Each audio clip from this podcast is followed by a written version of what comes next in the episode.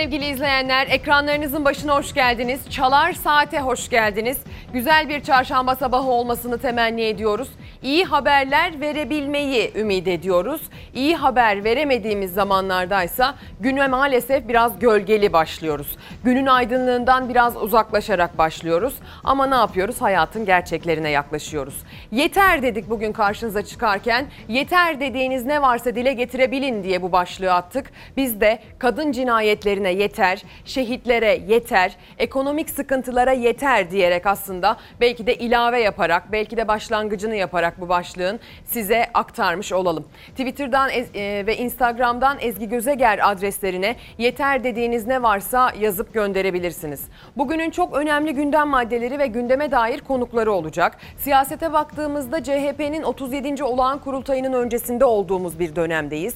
Dolayısıyla CHP kurultaya yaklaşırken hazırlıklar ne aşamada? İçeride hangi adaylar e, hangi ihtimallere daha yakın? İmza toplayabilecekler mi? Kurultayda neler yaşanacak? Hazırlıklar ne aşamada? Pandemi döneminde bir kurultay nasıl gerçekleşecek konularında Sayın Oğuz Kağan Salıcı, CHP örgütten sorumlu Genel Başkan Yardımcısı bizimle birlikte olacak. Sonrasındaysa Pınar Gültekin diyeceğiz. Pınar Gültekin diyeceğiz ama sadece aslında Pınar'ın adını söylemeyeceğiz. Adını söylememiz gereken, şiddet gören ve şiddet kurbanı olan pek çok kadının adını geçireceğiz ve yayın konuğumuzla birlikte bu konuyu geniş bir şekilde masaya yatıracağız. Gerek İstanbul Sözleşmesi'ni, gerek Pınar Gültekin'in yaşamını kaybetmesini, bir cinayete vahşice kurban gitmesini, gerekse ona benzer kaderi yaşayan pek çok e, hemcinsimizin neler yaşadığını bu ekranda dile getireceğiz. Dün protestolar vardı onlara bakacağız. Gazete manşetlerine bakacağız. Bazı gazeteler tam sayfa ayırırken bazı gazeteler e, küçük bir kısım ayırmış Pınar Gültekin cinayetine. E, kim nasıl yakalamış konuyu hangi köşesinden tutmuş aktaracağız. Ama her zamanki gibi öncelikli olarak şehitlerimiz diyoruz. Biliyorsunuz şehitlerimizin haberini dün size aktarmıştık. Bir önceki gün son dakika bilgisi olarak vermiştik. E, Hakkari'den geldi şehitlerimizin haberi. O kahraman şehitlerimiz dün Malatya ve Karaman'da memleketlerinde toprağa verildi. PKK'lı teröristler üst bölgesine saldırdı. Hain saldırıda iki asker şehit oldu. Şehit ateşi Malatya ve Karaman'a düştü. Kahrolsun PKK! Kahrolsun PKK! Hakkari'nin Çukurca ilçesindeki şehit piyade yüzbaşı Özgür Çevik üst bölgesine PKK'lı teröristler tarafından güdümlü füzeyle saldırı düzenlendi. Saldırıda piyade sözleşmeli onbaşı Emre Büyük Yıldırım, ve piyade sözleşmeli er Mustafa Ahmet Demir ağır şekilde yaralandı. Helikopterle Hakkari Devlet Hastanesi'ne kaldırılan askerler tüm müdahalelere rağmen kurtarılamayarak şehit oldu. Şehitler Hakkari Dağ ve Komando Tugay Komutanlığı'nda düzenlenen törenin ardından memleketlerine uğurlandı. Şehit piyade sözleşmeli onbaşı Emre Büyük Yıldırım 26 yaşındaydı. 6 aylık evliydi. Baba ocağı Malatya'da toprağa verildi.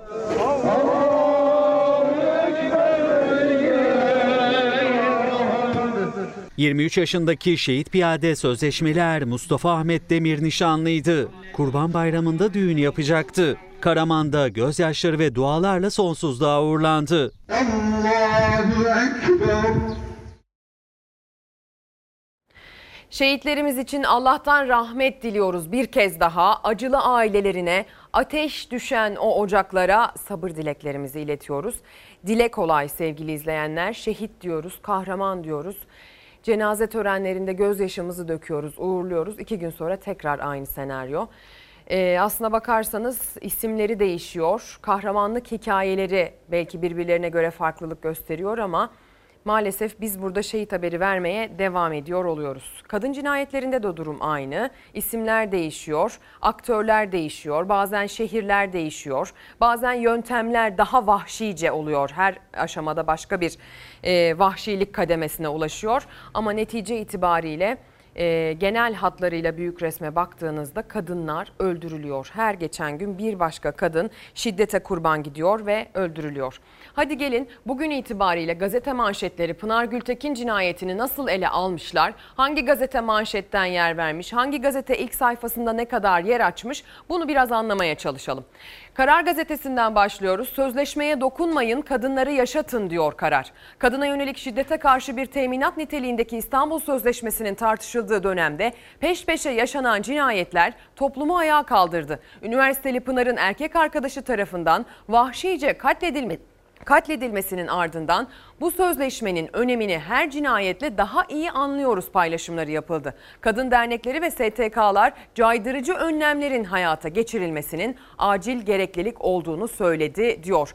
Meral Akşener'in, Ahmet Davutoğlu'nun, Temel Karamollaoğlu'nun ve Ali Babacan'ın konuyla ilgili görüşlerine ayrıca bir yer verilmiş. Ee, özellikle kırmızı bir fonda aktarılmış. Meral Akşener İstanbul Sözleşmesi diyor. Ahmet Davutoğlu şiddeti önlemek kadın cinayetlerinin önüne geçmek için gerekli adımları acilen atılmalı diyor. Temel Karamollaoğlu gencecik bir kızımız daha katledildi. Şiddetin her türlüsünü lanetliyorum diyor.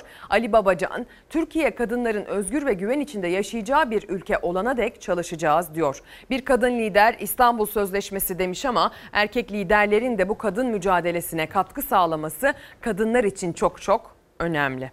Devam edelim. Sevgili izleyenler bir diğer gazetemiz Hürriyet'le devam edeceğiz. Bakın Hürriyet'in de manşetinde aynı konu var. Nispeten daha az yer verilmiş diyebiliriz bu konuya. Sen nasıl bir canisin manşeti atılmış.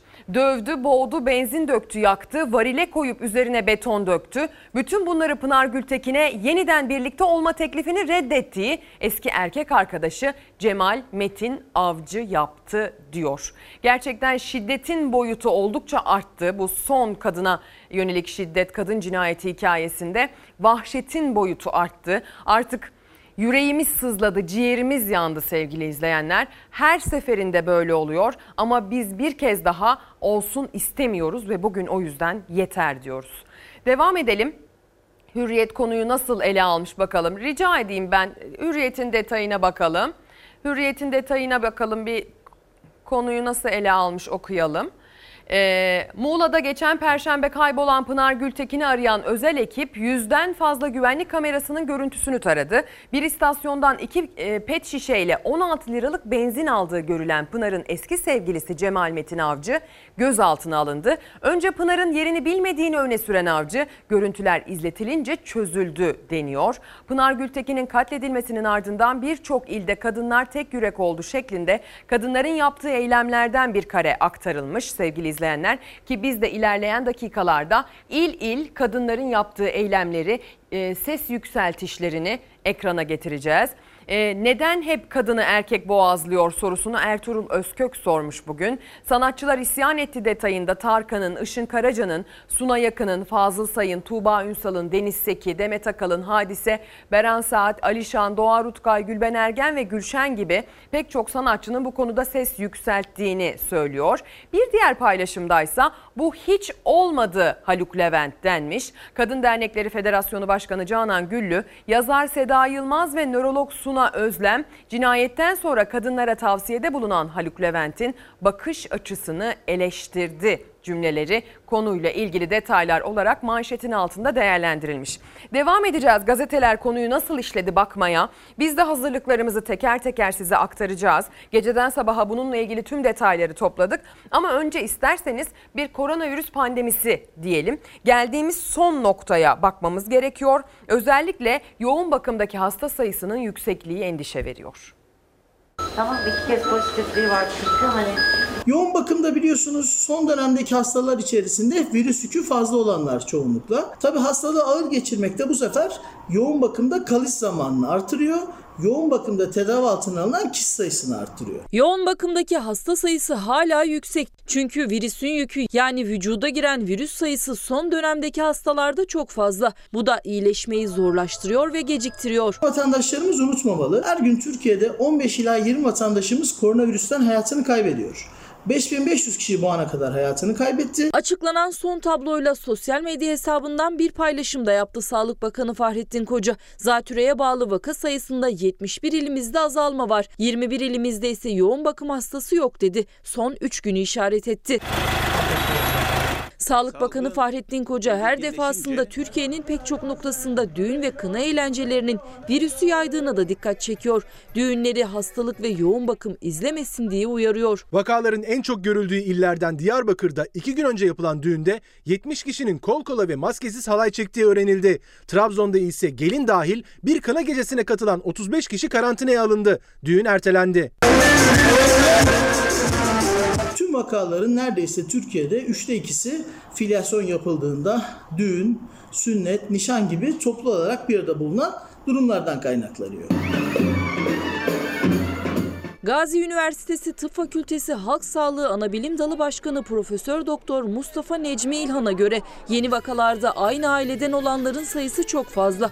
Bunun sebebi de toplu organizasyonlar. Soyadı aynı olanların da çok olduğunu gördüğümüzde bu kişilerin yoğun olarak özellikle de kapalı ortamda sık temasları sonucunda virüse fazla miktarda temas ettikleri ve bu nedenle de hastalığı ağır geçirdiklerini gözlemliyoruz. Virüs can almaya devam ediyor. 24 saatte 928 kişiye daha koronavirüs tanısı konuldu. 18 hastaysa hayatını kaybetti. Profesör İlhan herkesi ciddiyetle tedbirleri uygulamaya çağırdı. Sadece sağlık çalışanlarının çabası, sağlık sisteminin gücü ya da devletin çabası yeterli değil koronavirüsü kontrol etmede.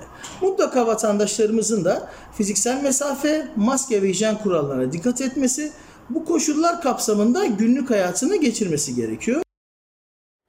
Pek çok gündem maddesi üzerine ilave oluyor ama her gün maalesef koronavirüs can almaya devam ediyor. Gerek Türkiye'de gerek dünyada. İlerleyen dakikalarda, ilerleyen e, bölümlerimizde diye söyleyeyim. Hem yurttan hem dünyadan koronavirüsle ilgili son güncellemeleri derledik. Onları size aktaracağız ama e, çok vakit kaybetmeden artık Pınar'ın haberiyle devam etmek istiyorum. Hemen bir gazete manşetlerine hızla bakalım. Bir gün gazetesine bakıyoruz. Gazetenin neredeyse ilk sayfasının yarısını konuya ayırdığını görüyoruz. Organize cinayet manşetiyle.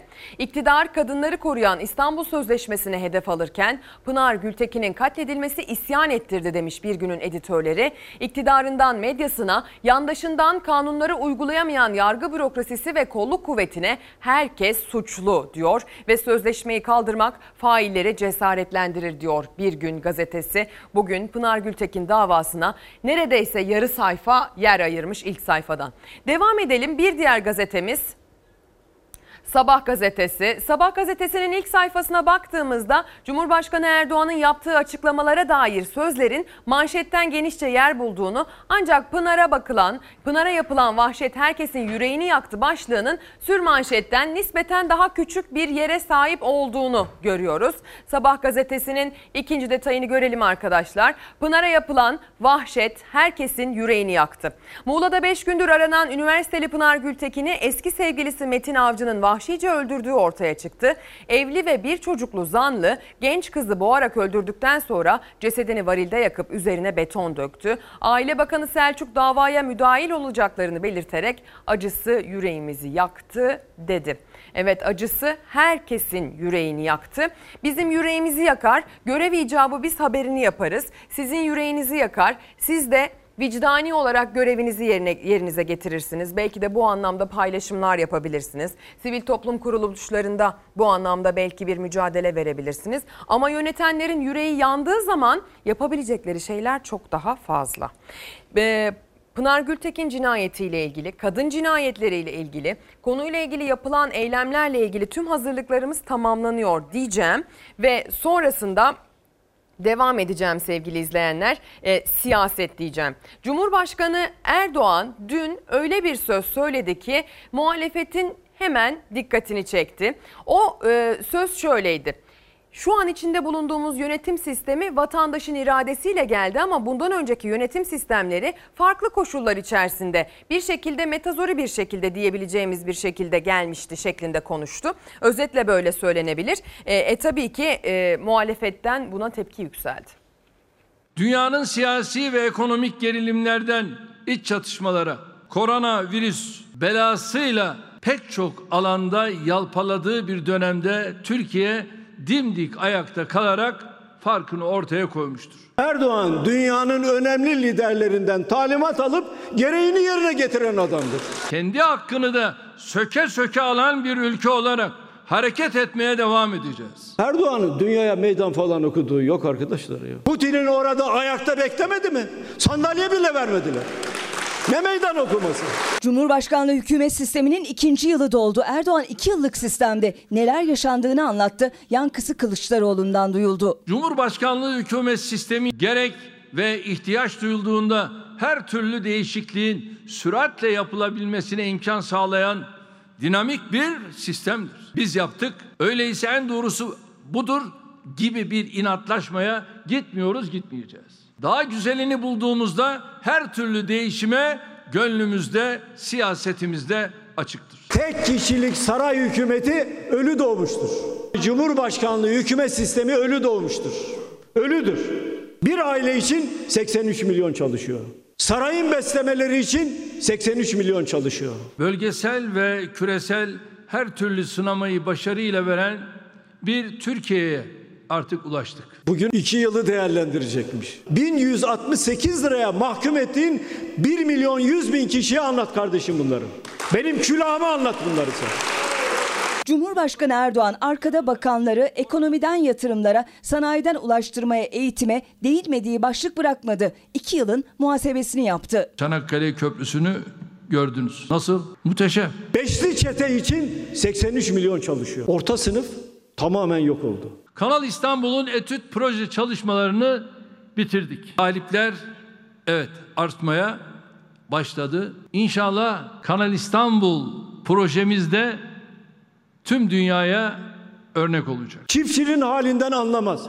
Esnafın halinden anlamaz. Vatan millet Sakarya edebiyatı yapar. Ülkemizi sınırlarımızın içinden ve dışından gelecek her türlü tehdide karşı korumak, vatandaşlarımızı bu cennet vatanda huzur ve güven içinde yaşatmak, devlet olmamızın en başta gelen şartıdır. Van Gölü'nde bir facia yaşandı. 59 kişinin cesedine ulaşıldı ve çıkarıldı. Yüz binlerce kişi gelip gidiyor. Parayla tabii.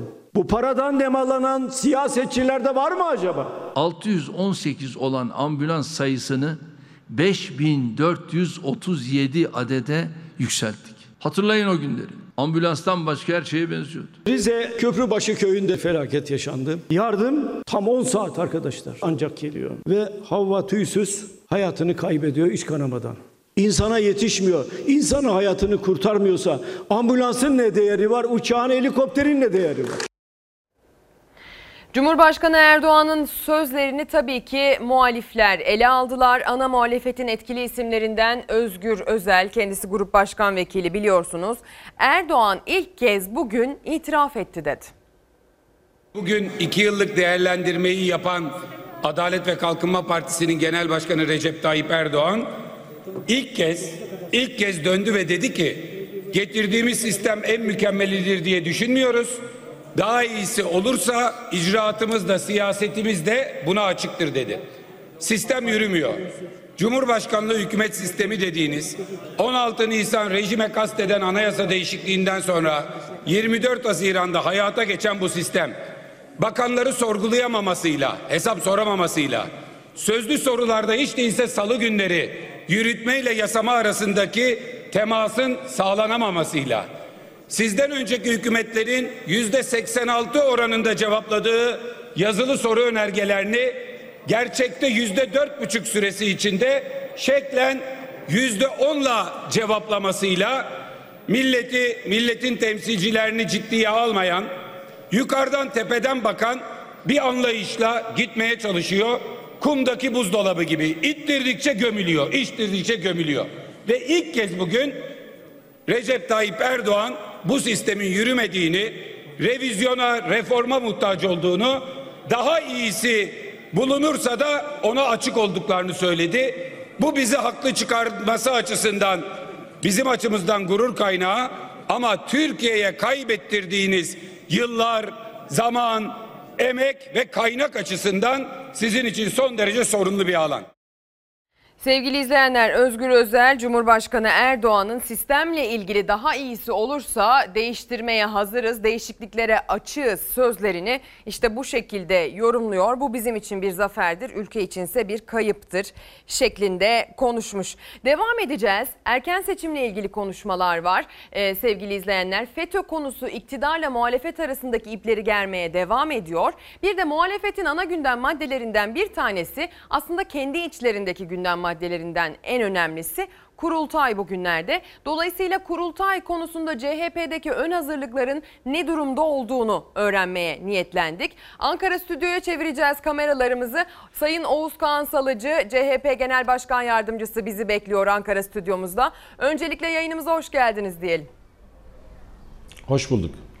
Ee, Oğuz Bey bir telaş e, olduğunu düşünüyorum şu an itibariyle CHP içerisinde. Bir kurultay gerçekleşecek 3 gün kaldı. Şimdiden hayırlı uğurlu olsun diyelim. Ee, siz biraz heyecanlı olsanız gerek diye düşünüyorum. Çünkü aslında CHP için bu kurultay önemli. 2023 yılında olması planlanan yani kağıt üzerinde en azından öyle olan seçimlere bu kadroyla gidecek CHP. Biraz da önemli galiba.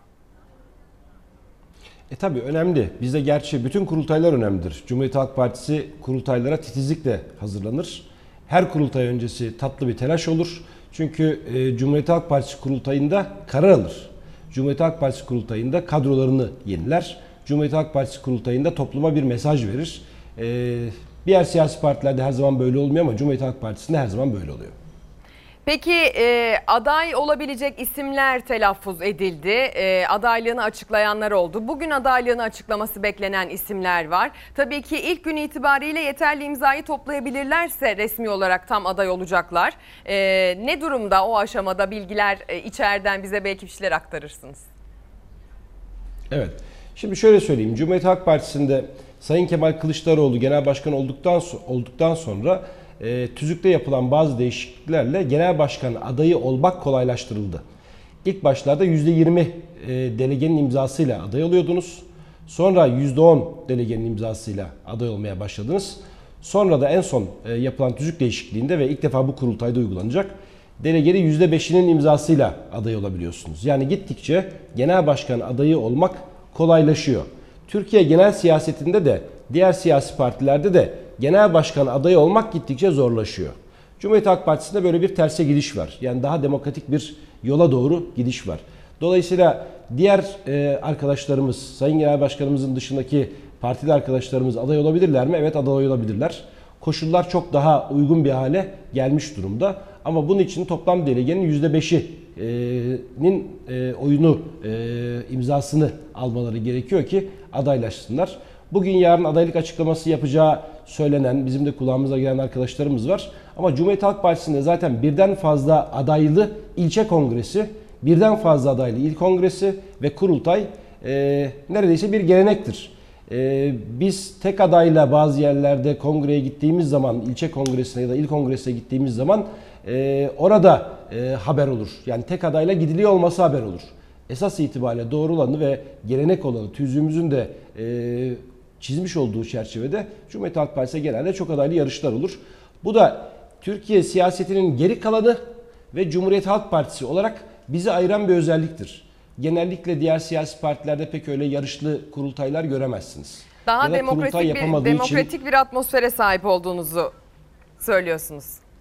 E şöyle söyleyeyim yakın zamanda Küçük bir siyasi parti kurultay yapamadığı için bu aday açıklamaları? Yani. E şimdi siyasetin içinde gerginlik var zaten. E, ama Cumhuriyet Halk Partiler birbirinin hukukuna riayet ettiği sürece e, aday aday açıklanmasının bir e, gerginlik vesilesi olması doğru da değil, mümkün de değil. Çünkü demokratik bir iddia koyuyor arkadaşımız. Sonuçta bu kararı verecek olan kurultay delegeleri. Kurultay delegelerini etkilemek için de kendi görüşlerini paylaşıyor. Bu çok normal bir süreç. Anlıyorum. Ee, peki erken seçim olma ihtimali hakkında ne düşünüyorsunuz? Bizim bu konuyla ilgili de bir haberimiz var. Onu da aktarmak istiyorum. Ee, evet. Seçimle ilgili bir erken seçim olabilir e, görüntüsü var. Dolayısıyla bu kurultayın öneminin arttığını, e, iktidar kurultayı denmesine de zaten bunun sebep olduğunu biliyoruz. E, erken seçim bekliyor musunuz? Şimdi Şöyle bakalım. E, Adalet ve Kalkınma Partisi'nin son dönemde yapmış olduğu hamleler, Ee, Recep Tayyip Erdoğan'ın yapmış olduğu açıklamalar e, bir erken seçim beklentisi yarattı siyasi bazı çevrelerde. Ama meseleye şuradan bakalım. Erken seçim oldu. Nasıl olacak? Recep Tayyip Erdoğan isterse onun isteğiyle ya da parlamentoda Cumhur İttifakı gerekli çoğunluğu sağlayarak e, Millet İttifakı'nın yani bizlerin parti ülkeyi erken seçime götürecek bir parlamenter e, çoğunluğumuz ya da o gerekli sayıya ulaşma imkanımız yok. E, Recep Tayyip Erdoğan'ı seçime götürmesi için etki altında bırakacak bir durumumuz da yok. Yani Recep Tayyip Erdoğan istemeden seçime gitme imkanı yok Türkiye'nin. Dolayısıyla bu yeni başkanlık sisteminde bu iki seçenekle seçime gidiyorsunuz. Tayyip Erdoğan bu koşullar altında seçim ister mi?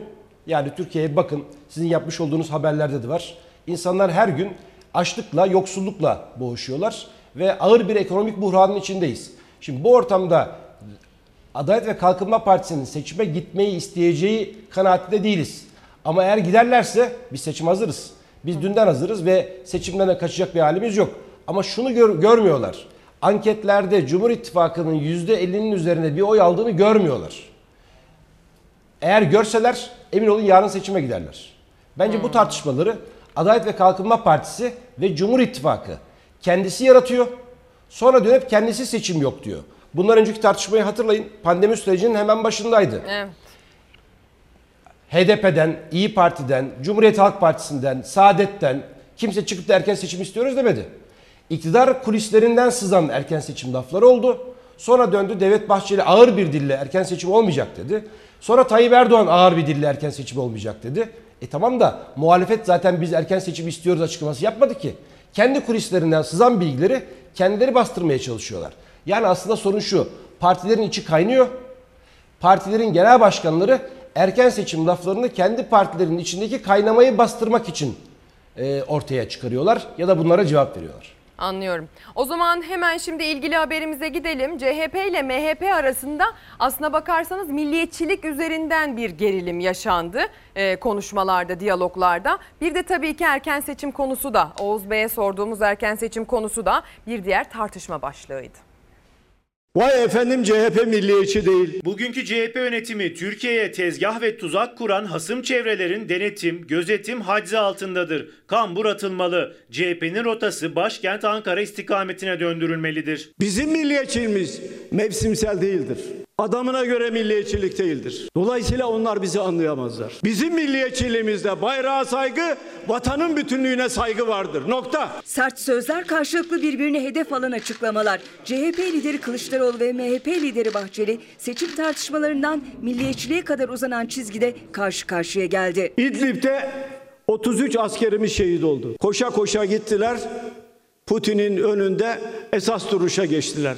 Bunları yapanlar bizim milliyetçiliğimizi sorgulayamazlar. Vatan toprağını 250 bin dolar verdiği zaman vatandaşlık hakkını satanlar bizim milliyetçiliğimizi sorgulayamazlar. Yeni CHP'yi HDP ile güncelleyen, geçmişe format atıp Mustafa Kemal'in mirasını hiç eden, bununla da kalmayıp Kandil'e ve Pensilvanya'ya mahkum ve meftun hale getiren Kılıçdaroğlu hem partisine hem de Türkiye'ye kurulan vahim hatta vandal bir kumpasın ana aktörü haline gelmiştir. Özellikle de milliyetçi geçinip Süleyman Şah Türbesi'ni kaçıranları alkışlayanlara söylüyorum. Bizim milliyetçiliğimizi sorgulayamazlar. Bahçeli'nin FETÖ ve PKK vurgulu 10 gün önceki eleştirilerine Kılıçdaroğlu Süleyman Şah Türbesi hatırlatmasıyla karşılık verdi. İkiliyi karşı karşıya getiren bir başka başlıkta erken seçim oldu. MHP ortak olmak istemeyebilir.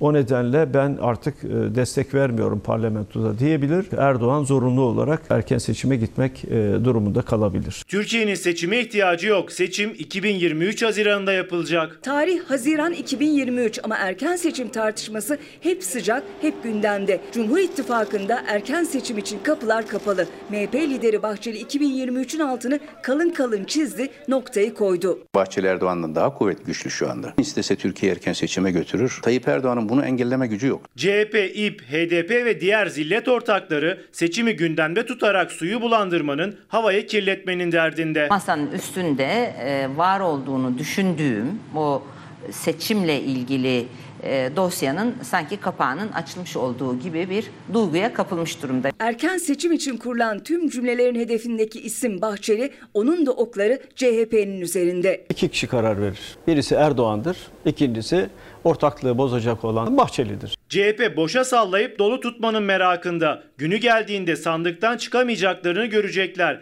Biraz sabretmeliler. Tarihimizin hiçbir döneminde zillet millete üstünlük kuramadı. İktidarı muhalefete bitmeyen tartışma erken seçim. Erken seçim tartışmaları bu yönde. Ben de haber sırasında mesajlara bakma fırsatı buldum Sa- Sayın Oğuz Kağan Salıcı. Arkadaşlarımız, izleyicilerimiz bize gönderilen mesajları aktarıyor arkadaşlarım. Pek çok mesaj geliyor, bizi takip ediyorlar, sizi takip ediyorlar. Ee, Mardin'den mesaj geliyor. Mardin Teşkilatı aslında biraz şikayetçi. Belki bu konuda söyleyecek sözünüz olur. Yani Mardin'deki arkadaşlarımızın şikayeti şudur. Mardin e, kurultay delegesi seçip e, kurultaya katılamıyor. Çünkü orada e, il başkanlığı şu anda boş. E, ilçe başkanlarımız görevinin başında. E, şikayet onunla ilgilidir. Ama bu e, yürütülen süreçte siyasi olarak pandeminin araya girmesinden dolayı e, kaynaklanan bir e, boşluktan, e, boşluğun sonucu ortaya çıktı. Mardin tekrar katılacak aramıza diyorsunuz ilerleyen dönemde pandemi sürecinden Evet, sonra. evet. Bir de çok merak edilen bugün İlhan Cihaner'in açıklama yapması bekleniyor aday olup olmayacağı ile alakalı. Eski Mersin milletvekilinin açıklaması var adaylık açıklaması Aytu Atıcı. Tabii çokça merak edilen bir diğer isim Muharrem İnce. Muharrem İnce ile ilgili izleyicilerimiz de e, mesaj gönderiyorlar. 35. ve 36. kurultaylarda adaylık e, koymuştu Kemal Kılıçdaroğlu'nun karşısına. Sizce bu senede aday olur mu? Şimdi Sayın İnce'nin böyle bir açıklaması olmadı şimdiye kadar. Ee, dolayısıyla hani ben Sayın İnce adına konuşmak istemem. Ama şunu vurgulamak isterim. Cumhuriyet Halk Partisi'nde kim aday olacak? Ee, kim ne zaman açıklama yapacak? Bunlar konuşuluyor. Ama az önceki haberinizde olduğu gibi bize milliyetçilik dersi vermek isteyen, vermeye çalışan, verme hadsizliğine e, girmeye e, teşebbüs eden partilerden bir tanesinin e, kurultayında aday olmak isteyen bir kişi salona bile alınmamıştı. Şimdi ülkeyi demokratik usullerden uzaklaştırmaya başladığınız zaman kendi iç mekanizmalarında da mekanizmalarınızda da sertleşmeye ve otoriterleşmeye başladığınız zaman topluma zaten sadece otoriterlik verirsiniz. Kendi iç mekanizmalarında kurulları çalıştırmayan bir partinin devlet yönetirken kurulları çalıştırması mümkün mü? İşte oradan çıkıyor tek adamcılık oluyor. Tek adam rejimine doğru gidiyor mesele. Dolayısıyla evinizde nasıl davranıyorsanız dışarıda da öyle davranırsınız evinizde ailenize, eşinize, e, aile mensuplarına e, babacan bir tavır içinde olup da dışarıdaki insanlara karşı gaddar olan insan pek yoktur. Onun için parti içinde yapmış olduklarınızla iktidara geldiğinizde devlet yönetiminde topluma verecekleriniz arasında bir paralellik vardır.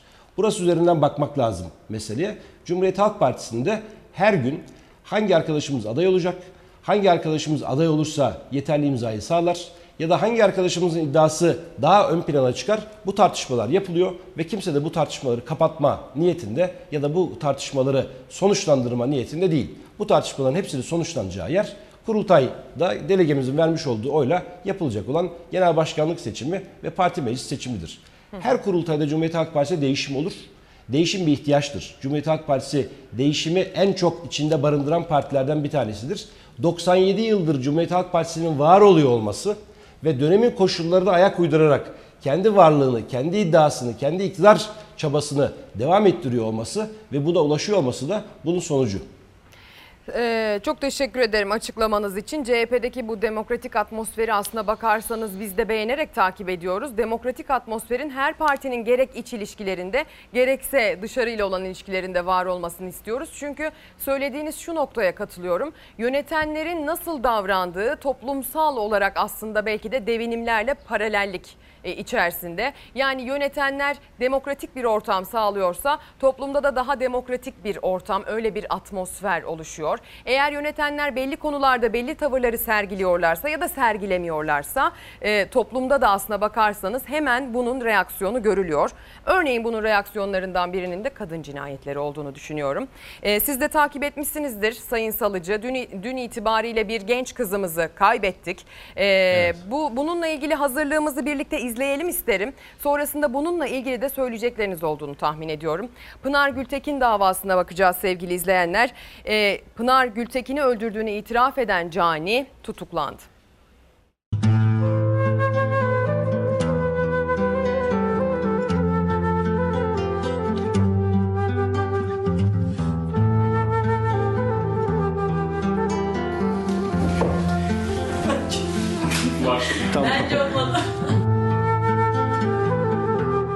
5 gündür kayıp olan üniversite öğrencisi Pınar Gültekin'den acı haber geldi. Gültekin'in bir varilin içine konulan cansız bedeni ormanlık alanda toprağa gömülü halde bulundu. Katil zanlısı Cemal Metin Avcı vahşi cinayeti itiraf etti. Canavarca hisli adam öldürmek suçundan tutuklanıp cezaevine gönderildi. Muğla'da yaşayan Pınar Gültekin 16 Temmuz'da Akyaka mahallesindeki evinden çıktı. Bir daha geri dönmedi. İstanbul'daki ailesi Pınar'a telefonla ulaşamayınca paniğe kapıldı. Allah! Genç kızın annesi ve ablası Muğla'ya gelerek Akyaka Jandarma Karakol Komutanlığı'na kayıp ihbarında bulundu. Jandarma ve polis ekipleri Pınar Gültekin'in en son Menteşe ilçesinde bir alışveriş merkezinde görüldüğünü tespit etti. Bölgedeki güvenlik kameraları tek tek incelendi. Pınar Gültekin'in kaybolmadan önce birlikte görüldüğü bar işletmecisi eski erkek arkadaşı Cemal Metin Avcı gözaltına alındı. 32 yaşındaki katil zanlısı sorgusunda suçunu itiraf etti. Önceki birçok kadın cinayetinde olduğu gibi pişman olduğunu söyledi. Cinayeti kıskançlık nedeniyle işlediğini öne sürdü. Kafasını Polis katil zanlısının verdiği adreste arama yaptı. 27 yaşındaki Pınar Gültekin'in cansız bedenine ulaştı. Bir varilde toprağa gömülü olarak bulunan ceset Adli Tıp Kurumu morguna kaldırıldı. 6 senedir kızım burada okul okuyor. Bir tane canavarca, adice bir katil zanlısı bunu fa- fa- vahşetçe öldürmüştür. Evli ve bir çocuk babası olduğu öğrenilen katil zanlısının ilk ifadeleri herkesin kanını dondurdu. Canavarca hisle adam öldürmek suçundan tutuklandı. Olayın çok yönlü soruşturulması için iki savcı görevlendirildi. İstanbul Sözleşmesi'nin tartışıldığı günlerde işlenen vahşi cinayet Türkiye'yi sarstı. Aile Çalışma ve Sosyal Hizmetler Bakanlığı da katil zanlısının en ağır cezayı alması için hukuki sürece dahil olacağını duyurdu.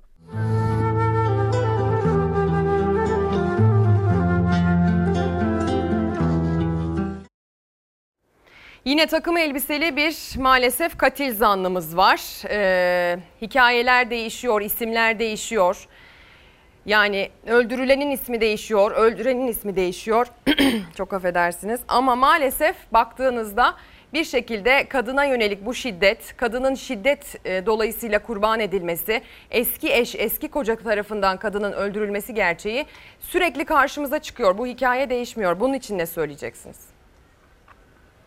Şimdi Türkiye'nin en temel meselelerinden birisi bu. Yani kadına karşı şiddet ya da kadın cinayetleri e, ya da aile içi şiddet.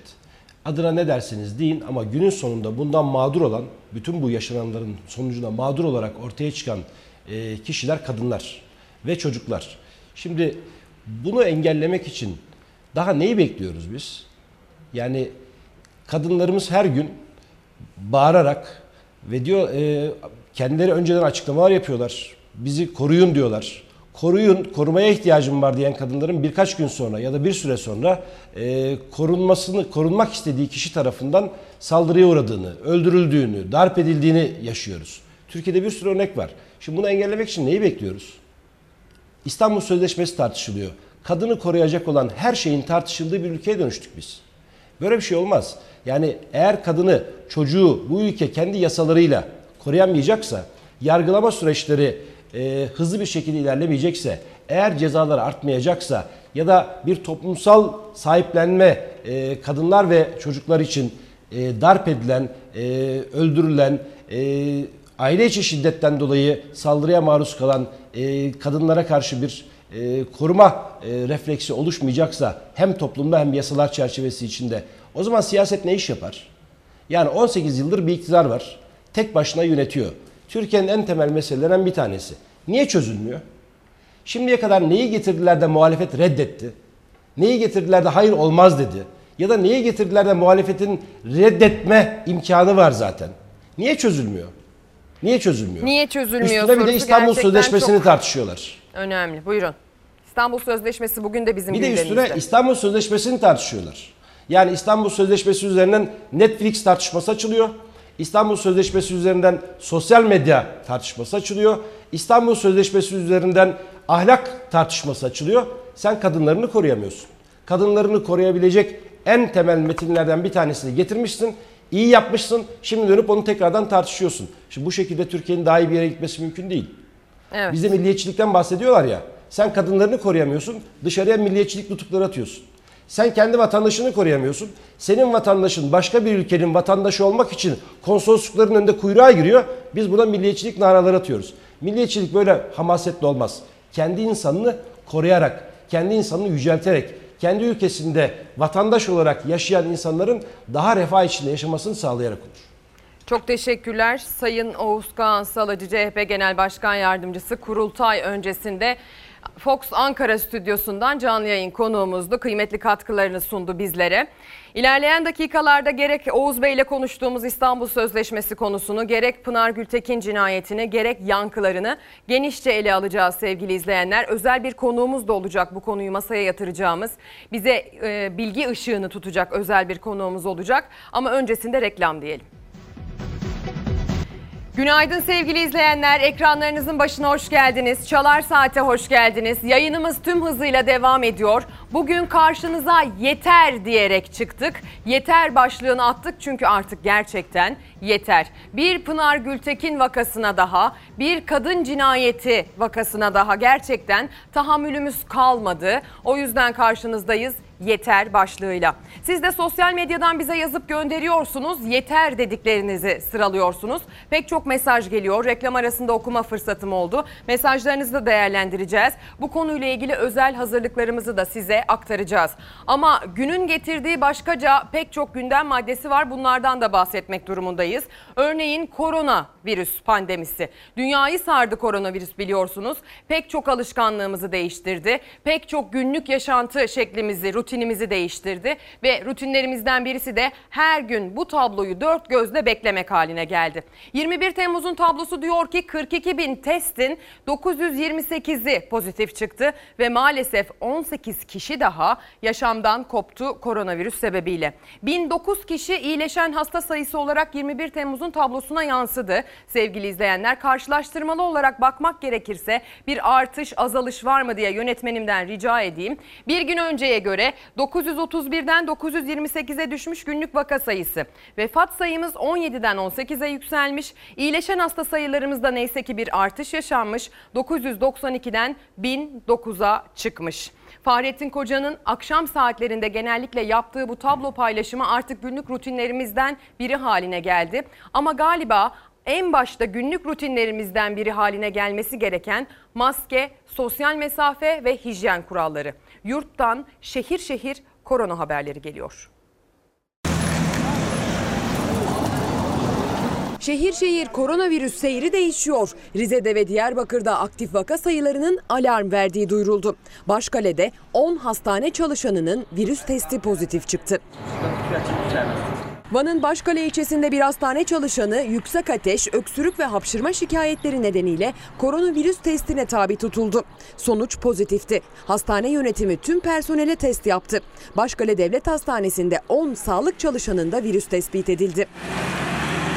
Diyarbakır'da 25 sivil toplum kuruluşu bir araya geldi. Koronavirüs konusunda Diyarbakırlılara çağrıda bulundu. Yayınlanan ortak metinde STK'lar hemşehrilerine maske ve mesafe kurallarını hatırlattı. Yaklaşan Kurban Bayramı için geleneksel bayram ziyaretlerini sonraki bayramlara bırakalım, telefonlaşalım çağrısı yapıldı. Toplu yapılan etkinlikleri yasaklayacağız onu söyleyeyim. Yani toplu olarak işte bir köyde, bir mahallede insanlar toplanıp şöyle 100-200 kişi biz işte çünkü bayramlaşma etkinlikleri var burada öyle alışkanlıklar var. Onları yasaklayacağız. Onlarla ilgili yasaklarımız olacak. Ancak bir vatandaşın gidip ailesini ziyaret etmesi, işte e, konu komşusunu ziyaret etmesi önüne geçmek mümkün değil. Bizim takip edebileceğimiz bir iş değil. Benzer bir çağrıyı Karabük valisi Fuat Güre de yaptı. Vaka sayılarının il dışından gelişler başladıktan sonra kademeli olarak arttığı Karabük'te bayramlaşmaya dair tüm etkinlikler yasaklandı. Rize'den de iç açıcı haberler gelmedi. Aktif vaka sayısı tırmanıyor. İl Sağlık Müdürlüğü yüzün üzerinde aktif vaka olduğunu söyledi. Rizelilere çağrı yaptı. Tüm uyarılarımıza rağmen hala yaş günü kutlamaları, düğün ve cenazelerde, kafeterya ve pastane gibi mekanlarda maske mesafe kuralı hiçe sayılıyor. Artık işin şakası asla hafife alınacak tarafı yoktur. İvedilikle herkesi maske takmaya, sırf zaman geçirmek, eğlenmek için toplu tüm mekanlarda bulunmamaya, toplu taşıma araçlarına asla ama asla maskesiz binmemeye, her gördüğü kalabalık ortamdan bilinçli bir şekilde kaçınmaya davet ediyoruz. İl Sağlık Müdürlüğü yazılı açıklamasında kalabalıktan kaçmaya davet etti. Edirne'de ise Sağlık Bakanı'nın açıklamasından sonra sokaklar kalabalıklaştı, şehre turist girişi arttı. İzmir'den geliyorum. Büyük bir şehir yani Edirne'den nüfus olarak da fazla. Ee, gerçekten dikkat ettim. Har, e, insanlar harbiden yani maskeleriyle beraber geziyorlar yani. İzmir'de mesela bu yok. Sağlık Bakanı Fahrettin Koca'nın açıklamasından sonra bir nebze rahatladı Edirneliler. Sokakta maske ve mesafe kuralına uyulduğu gözlemlendi. Vakaların az olduğunu bilmek bizim için Edirne'ye gelmek için bir cezbedici bir durum. Marmaris'ten de vaka sayılarının azlığına dair sevindiren haber geldi. Marmaris Belediye Başkanı Mehmet Oktay herkesi şehre davet etti. Ege ve Akdeniz'in kesiştiği bu egzotik yerde unutulmaz bir deneyim sizi bekliyor. Kalabalık yerlere gitmeyi tercih etmiyoruz doğal olarak. E, vaka sayısının olmaması da bunda etkili oldu. Bilinçli vatandaşlar vaka sayılarını takip ediyor. Tatil imkanı olanlar en mesafeli tatil için fırsat kolluyor. Sık sık denetimlerin sürdüğü Marmaris ise ziyaretçilerini bekliyor. İstanbul'da İmamoğlu, Marmaris'te siz bayrak salladım ben şuraya. Biliyor, Biliyorsun tabii ki.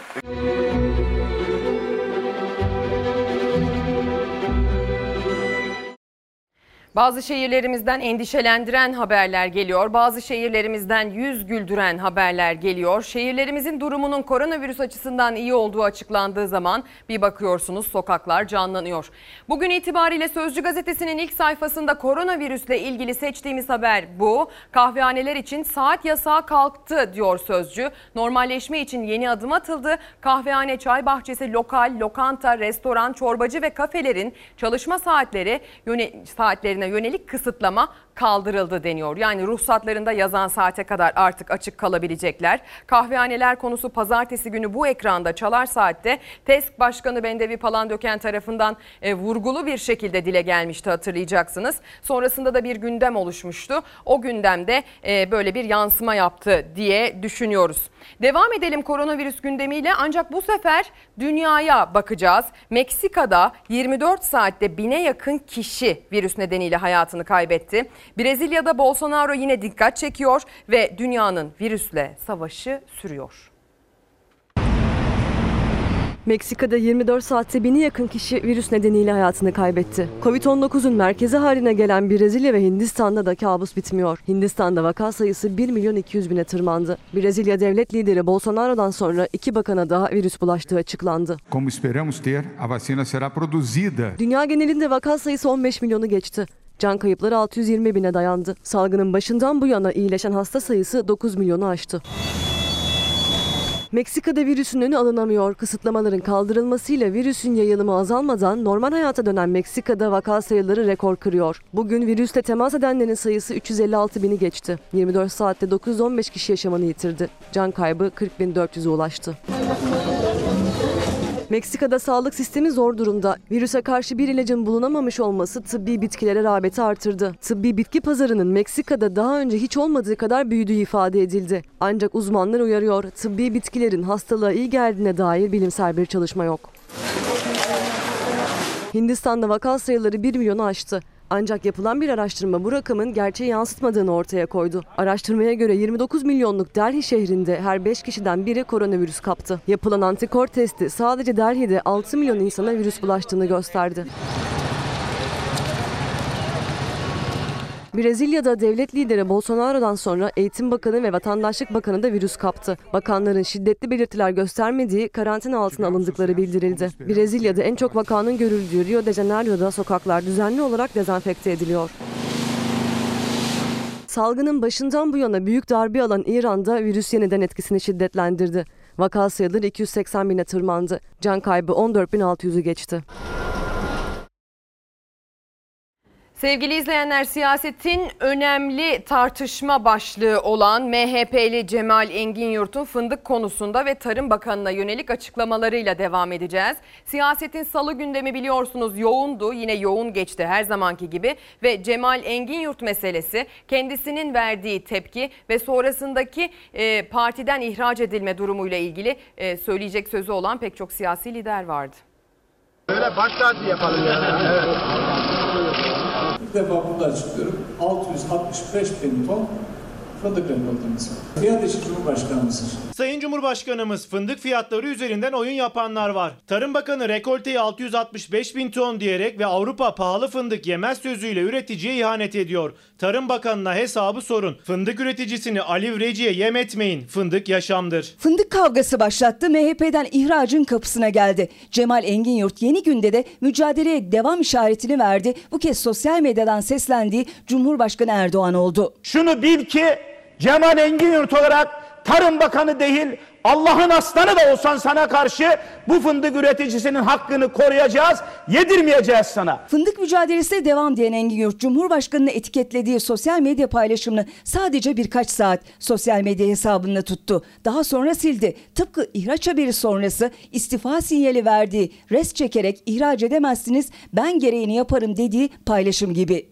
İhraç, hainler, satanlar, korkaklar, arkadan vuranlar, yolda bırakanlar, dal kavuklar için kesin çözümdür. İhanet etmedim, liderimi satmadım, korkmadım, yolda bırakmadım, dal kavuk olmadım. O sebepledir ki beni ihraç edemezsiniz. Ben gereğini yaparım. Ülkücülük şereftir. Şerefin tavizi olmaz. Sert sözler içeren ve şeref vurgulu yazısını dakikalar içinde akıllarda soru işaretleri bırakacak şekilde kaldırmıştı Engin Yurt. Gözler onda. İstifa mı edecek yoksa genel merkezin kararını mı bekleyecek? Henüz yanıt yok ama Engin Yurt ne olursa olsun MHP'li ve ülkücüyüm paylaşımı yaptı. MHP benim sevdam. Benim üzerimden MHP ve genel başkana saldıranlar şark kurnazlığı yapmayın. Beni sevmezsiniz. Timsah gözyaşına gerek yok. Zira çok açık sırıtıyor. Ben 41 yıldır ülkücü ve MHP sevdalısıyım. Kağıt üzerinde MHP'li olmadım. Can pazarında ülkücü oldum. Hep öyle kalacağım. Tarım Bakanı açıklamalar yaptı şöyledir böyledir vesaire. Bunların hepsi hikaye. Fındığa verilecek fiyat 25 liranın altında olamaz. CHP lideri Kemal Kılıçdaroğlu'nun gündemi de fındık fiyatlarıydı. Kılıçdaroğlu olması gereken dedi fındıkta taban fiyatı verdi. Türkiye fındıkta dünya üretiminin %70'ini sağlarken dolar karşılığı değeri neden düşüyor sorusunu gündeme getirdi. Asıl bizi üzen nokta şu. Son 5 yılda kilo başına 11.77 dolardan 6.35 dolara düştü fındık fiyatı. Aradaki farkı kim yedi? Kim götürdü? Asıl sorgulanması gereken soru bu. Fındık fiyatı bu yıl ne olacak? Cumhurbaşkanı açıklamayı ne zaman yapacak? Bekleyiş sürüyor. Her yıl fındık mevsiminde bu konu tartışılır. Niye her yıl tartışılır? Bahçe aynı bahçe. Üretici aynı üretici. Gübre aynı gübre. Maliyetin belli. Alacağım para belli değil. Niçin belli değil? Çiftçi de üretici de bir yıl önceden kaç lira gelir elde edeceğini bilecek. Fındık fiyatları zaten her senenin önemli tartışma konularından biriyken bu sene bu tartışma bir katman kazandı sevgili izleyenler. Öyle görünüyor ki daha da çok konuşulacak. Bununla ilgili bir diğer gelişmeyi size aktaralım. Ordu'ya doğru gideceğiz. Yine e, kameralarımızı Ordu'ya çevireceğiz. En, e, Cemal Engin Yurt'un ihracı gündeme gelince MHP'nin Ordu İl Başkanı da istifa edeceğini açıkladı. Sayın Vekilimizin Cuma günü ve Cumartesi günü ilçe gezilerimizde de dahil televizyon programında Sayın Tarım Bakanı'na, AK Parti hükümetine Ordu'nun sorununu anlatan bir konuşmasından dolayı genel merkezimizin Sayın Milletvekilimiz hakkındaki yapmış olduğu ihraç talebine karşı biz de Milliyetçi Hareket Partisi Ordu İl Başkanı olarak ben Köksal Yılmaz olarak bu tepkiye duyarsız kalmak istemiyoruz. Biz Ordu'nun bize verilen 83 bini hesabını sorduk. Ne ihale istedik, ne işi istedik, ne taşeronluk istedik. Sadece Milliyetçi Hareket Partisi'ne 83 bin oy vererek Türkiye Büyük Millet Meclisi'ne gönderilen vekilimize sahip çıkma konusunda Milliyetçi Hareket Partisi Ordu İl Başkanlığı'ndan bugün itibariyle istifa ediyorum. CHP'den yine ordulu bir isim Seyit Torun da bu konuyu gündemine taşıdı sevgili izleyenler. O da Tarım Bakanı'na fındık fiyatını neye istinaden açıkladığını sordu. Rekolteyi neye istinaden açıkladığını sordu. Sayın Bakan bu rekolteyi size kim açıklattı, kim dayattı? Yani bunu öğrenmek istiyoruz. Yani birileri size talimat verdi de mi açıkladınız yoksa bunun bilimsel bir verisi var mı? Yani INC açıklıyor. Yani kabuklu e, fındıkla, e, fındık birliği açıklıyor. 610 bin ton civarında ama siz tutuyorsunuz 665 bin ton olarak açıklıyorsunuz. Bunun fındık üreticisi için ne olduğunu anlamının ne olduğunu biliyor musunuz? Geçen yıl yaklaşık rakamlar 776 bin tondu. Üretici 14 liradan 15 liradan fındığını elinden çıkardı. Ama sezon sonunda siz TMO'ya 24 liraya fındık sattırdınız. Demek ki fındıktan bir gelir elde ediliyor. Ama fındığı 14 liraya 15 liraya kim sattı? Gariban sattı. Borcu olan sattı. Çocuğu da okula götürecek olan insan sattı. Bir diğer gündem maddesiyle devam edeceğiz. Karar Gazetesi'ne bakalım. Az evvel Karar Gazetesi'nin manşetini okuduk. Kendisi Pınar Gültekin diyordu manşette. Ee, bir diğer detaydaysa sosyal medya konusuna girmiş Karar Gazetesi'nin editörleri. Mevcut yetkiler yasa oluyor denmiş başlıkta. 11 maddelik teklife göre günlük erişimi 1 milyondan fazla olan sosyal ağ sağlayıcıları temsilci bulunduracak. Ee, üye bilgileri Türkiye'de tutulacak. Şartlar uygulanmazsa 30 milyona kadar para ve reklam almama cezası kesilecek deniyor. Engelli Web raporuna göre geçen yıl Türkiye'de 7000 Twitter hesabı, 10.000 YouTube videosu, 6200 Facebook içeriği erişime engellendi deniyor. Biliyorsunuz sosyal medya üzerinden yapılması planlanan düzenleme e, genel kurulda tartışılıp bu hafta içerisinde geçmesi bekleniyor ve aslında en büyük endişe bu konuyla alakalı sansür endişesi. Sosyal medyadaki hakarete, küfüre, tacize son vermeyi hedefliyoruz. Buradaki asıl amaç da bu e, mecraları kullanılmaz hale getirmek değil. Sosyal medya terörü bir güvenlik sorununa dönüştü. Temennim Türkiye Büyük Millet Meclisi'nde yüreklere su serpen bir düzenleme yapılması. MHP lideri Devlet Bahçeli güvenlik sorunu dedi. AK Parti Grup Başkan Vekili Özlem Zengin amaç kapatmak değil diyerek Cumhur İttifakı'nın ortak hazırladığı 9 maddelik sosyal medya teklifinin paketini açtı. Bu sosyal ağ sağlayıcılarına da Türkiye'de e, bir merkez oluşturmalarını, Türkiye'de bir temsilci aslında belirlemelerini istiyoruz. Medya ve özellikle sosyal medya mecralarının bir düzene sokulması şarttır. Dislike ettiler diye sosyal medyayı yasaklamak hep aynı zihniyetin ürünüdür. Muhalefet haftalardır sosyal medyaya yasak mı geliyor sorusunu sorarken Cumhur İttifakı düzenlemeyi yasak değil sosyal medya sağlayıcılarıyla muhataplıkla ilgili yasal altyapı kurmak dedi. Günlük erişimi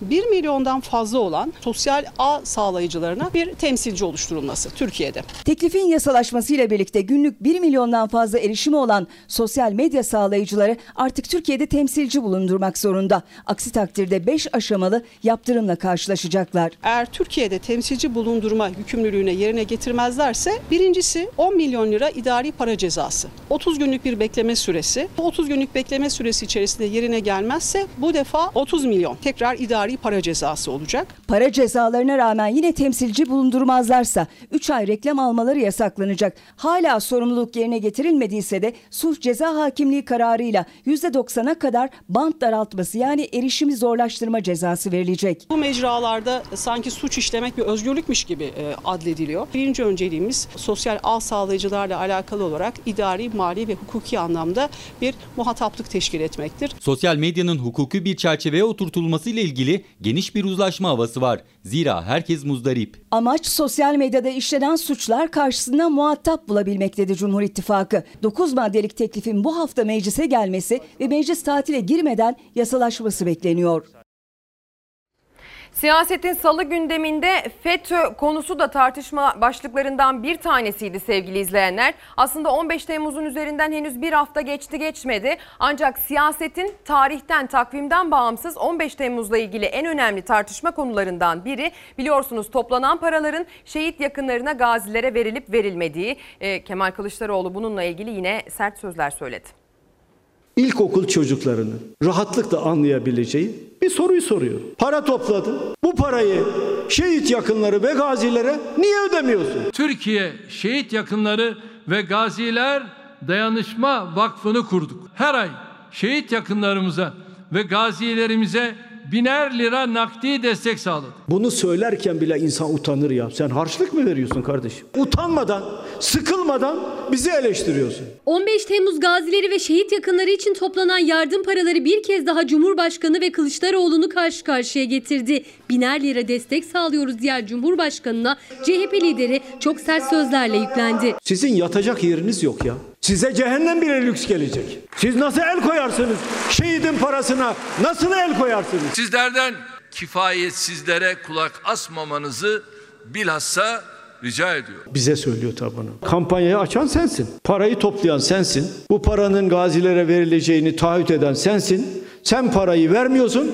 Ben de diyorum ki parayı niye vermiyorsun? 15 Temmuz'un yıl dönümünde 340 milyona yakın yardım parası toplandığını söyledi Cumhurbaşkanı. Şehit ailelerine ve gazilere yardım yapıldığını, şehitlik ve gazilik ünvanını taşıyamayanlar var sözü de mecliste Kılıçdaroğlu'nun gündemindeydi. Bu ünvanların sorumluluğunu taşımakta zorlananlar elbette olabilir. Şehitlik bir ünvan değildir. Burası ticari firma mıdır ya ünvanı olsun? Her şeyi parayla görüyor, parayla ölçüyor çünkü. Tartışma 15 Temmuz yardım paralarıyla başladı, FETÖ'ye kadar uzandı. Bir terör örgütü devletin tepesindeki en önemli kişiyi aldatma kapasitesine sahipse senin o koltukta oturmaman lazım. Oturduğun her dakika vatana ihanet ediyorsun sen. FETÖ'nün bürokrasiden iş dünyasına kadar tüm yapılanmalarını temizlemeye devam ediyoruz. Seni aldattılarsa senin o koltukta ne işin var? Her gelen seni kandırıyor. 15 Temmuz gecesi tankların arasından kaçarak kendi belediye başkanının evine sığınanların bunu da istismar etmeye çalıştığını görüyoruz. Bir de sıkılmadan diyor ki ey Kılıçdaroğlu sen o havaalanından nasıl gittin diye. E sorsana Hayati Yazıcı'ya o da aynı uçaktaydık. O nasıl çıktıysa ben de oradan çıktım. Sen neredeydin sen? FETÖ üzerinden Erdoğan'a yüklenen CHP lideri son dönemde yaptığı çıkışlarla dikkat çeken Mehmet Metiner'e ise bir televizyon programında söylediği sözler üzerinden teşekkür etti. Hiçbir FETÖ'cüyle arkadaşlığımız Hiçbir FETÖ'cüyle arkadaşlığım olmadı. E bizim Cumhurbaşkanımızın oldu. Sabah akşam da oturdular. Getirdikleri listeyi milletvekili de yaptılar. Önemli yerlere de atadılar. Mehmet Metinler'e teşekkür etmek istiyorum. Gerçeği söylüyor. Erdoğan'ın bu ülke için nasıl bir felakete ortam hazırladığını artık hepimizin e, bilmesi lazım. Sevgili izleyenler işte artık Pınar Gültekin'den, artık öldürülen kadınlardan, artık bu ülkenin kadınlarının e, kaderinin öldürülmek olmaması gerektiğinden bahsetmeye başlayabiliriz. Yayının en başından bu yana özel bir konuğumuz olacağını, bu konuyu kapsamlı bir şekilde ele alacağımızı, nedeniyle, niçiniyle hem Pınar Gültekin özelinde hem de tüm kadınlar çerçevesinde değerlendireceğimizi size aktarmıştım. E, canlı yayın konuğumuz Türkiye Kadın Dernekleri Federasyonu Başkanı Canan Güllü olacak sevgili izleyenler. Canan Güllü şu anda hazır. E, bizi bekliyor. Kendisi bize Bizi duyabiliyor mu önce onu soralım. Günaydın diyelim Canan Hocam hoş geldiniz. Günaydın sevgili Ezgi. Merhabalar, Nasılsınız, iyi yayınlar iyi olsun. misiniz? Teşekkür ederim. Artık iyiliği kaybettiğimiz dönemleri yaşıyoruz açıkçası. Ee, içinde bulunduğumuz koşullar her sabah hangi cinayet, hangi taciz, hangi kaçırılma, hangi evden kaçma ya da şiddete maruz kalan kadınların sesini duyabilme aşamasıyla geçiyor. Ee, açıkçası iyi değilim demek durumuna geldim artık ben de. Evet çok iyi değiliz gerçekten.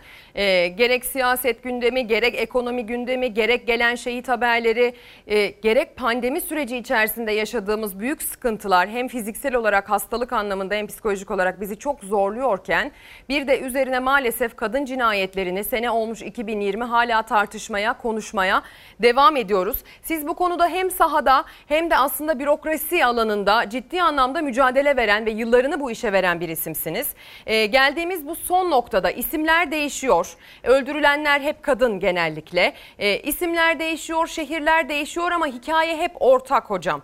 Pınar Gültekin içimizi yaktı. Daha 27 yaşındaydı, üniversite öğrencisiydi. Pırıl pırıl bir gelecek bekliyordu onu. Geride gözü yaşlı bir aile bıraktı. Bir de pek çok tartışma başlığını tabii ki bu olay peşi sıra sürükledi ama galiba resme daha büyük bakmak lazım. Resme büyük baktığınızda kadın cinayetleri konusunda son yıllarda geldiğimiz noktayı nasıl değerlendiriyorsunuz?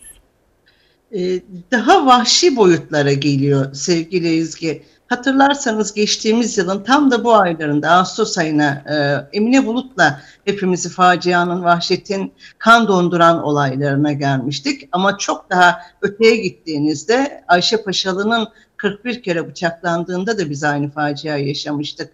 Gül Dünya'nın e, hastanede öldürülmesinde de ya da Özgecan'ın yakılma kamusal alanda büyük bir ses getiren bir cinayetler yani biri birinden fark eden nüansları bugün vahşetin boyutlarının artmasıyla ilgili. Katıldığım bütün yerlerde söyledim. Bakın e, kaçırılıyor e, ya, ya da ya beraber gidiliyor, ikna ediliyor öyle düşünelim.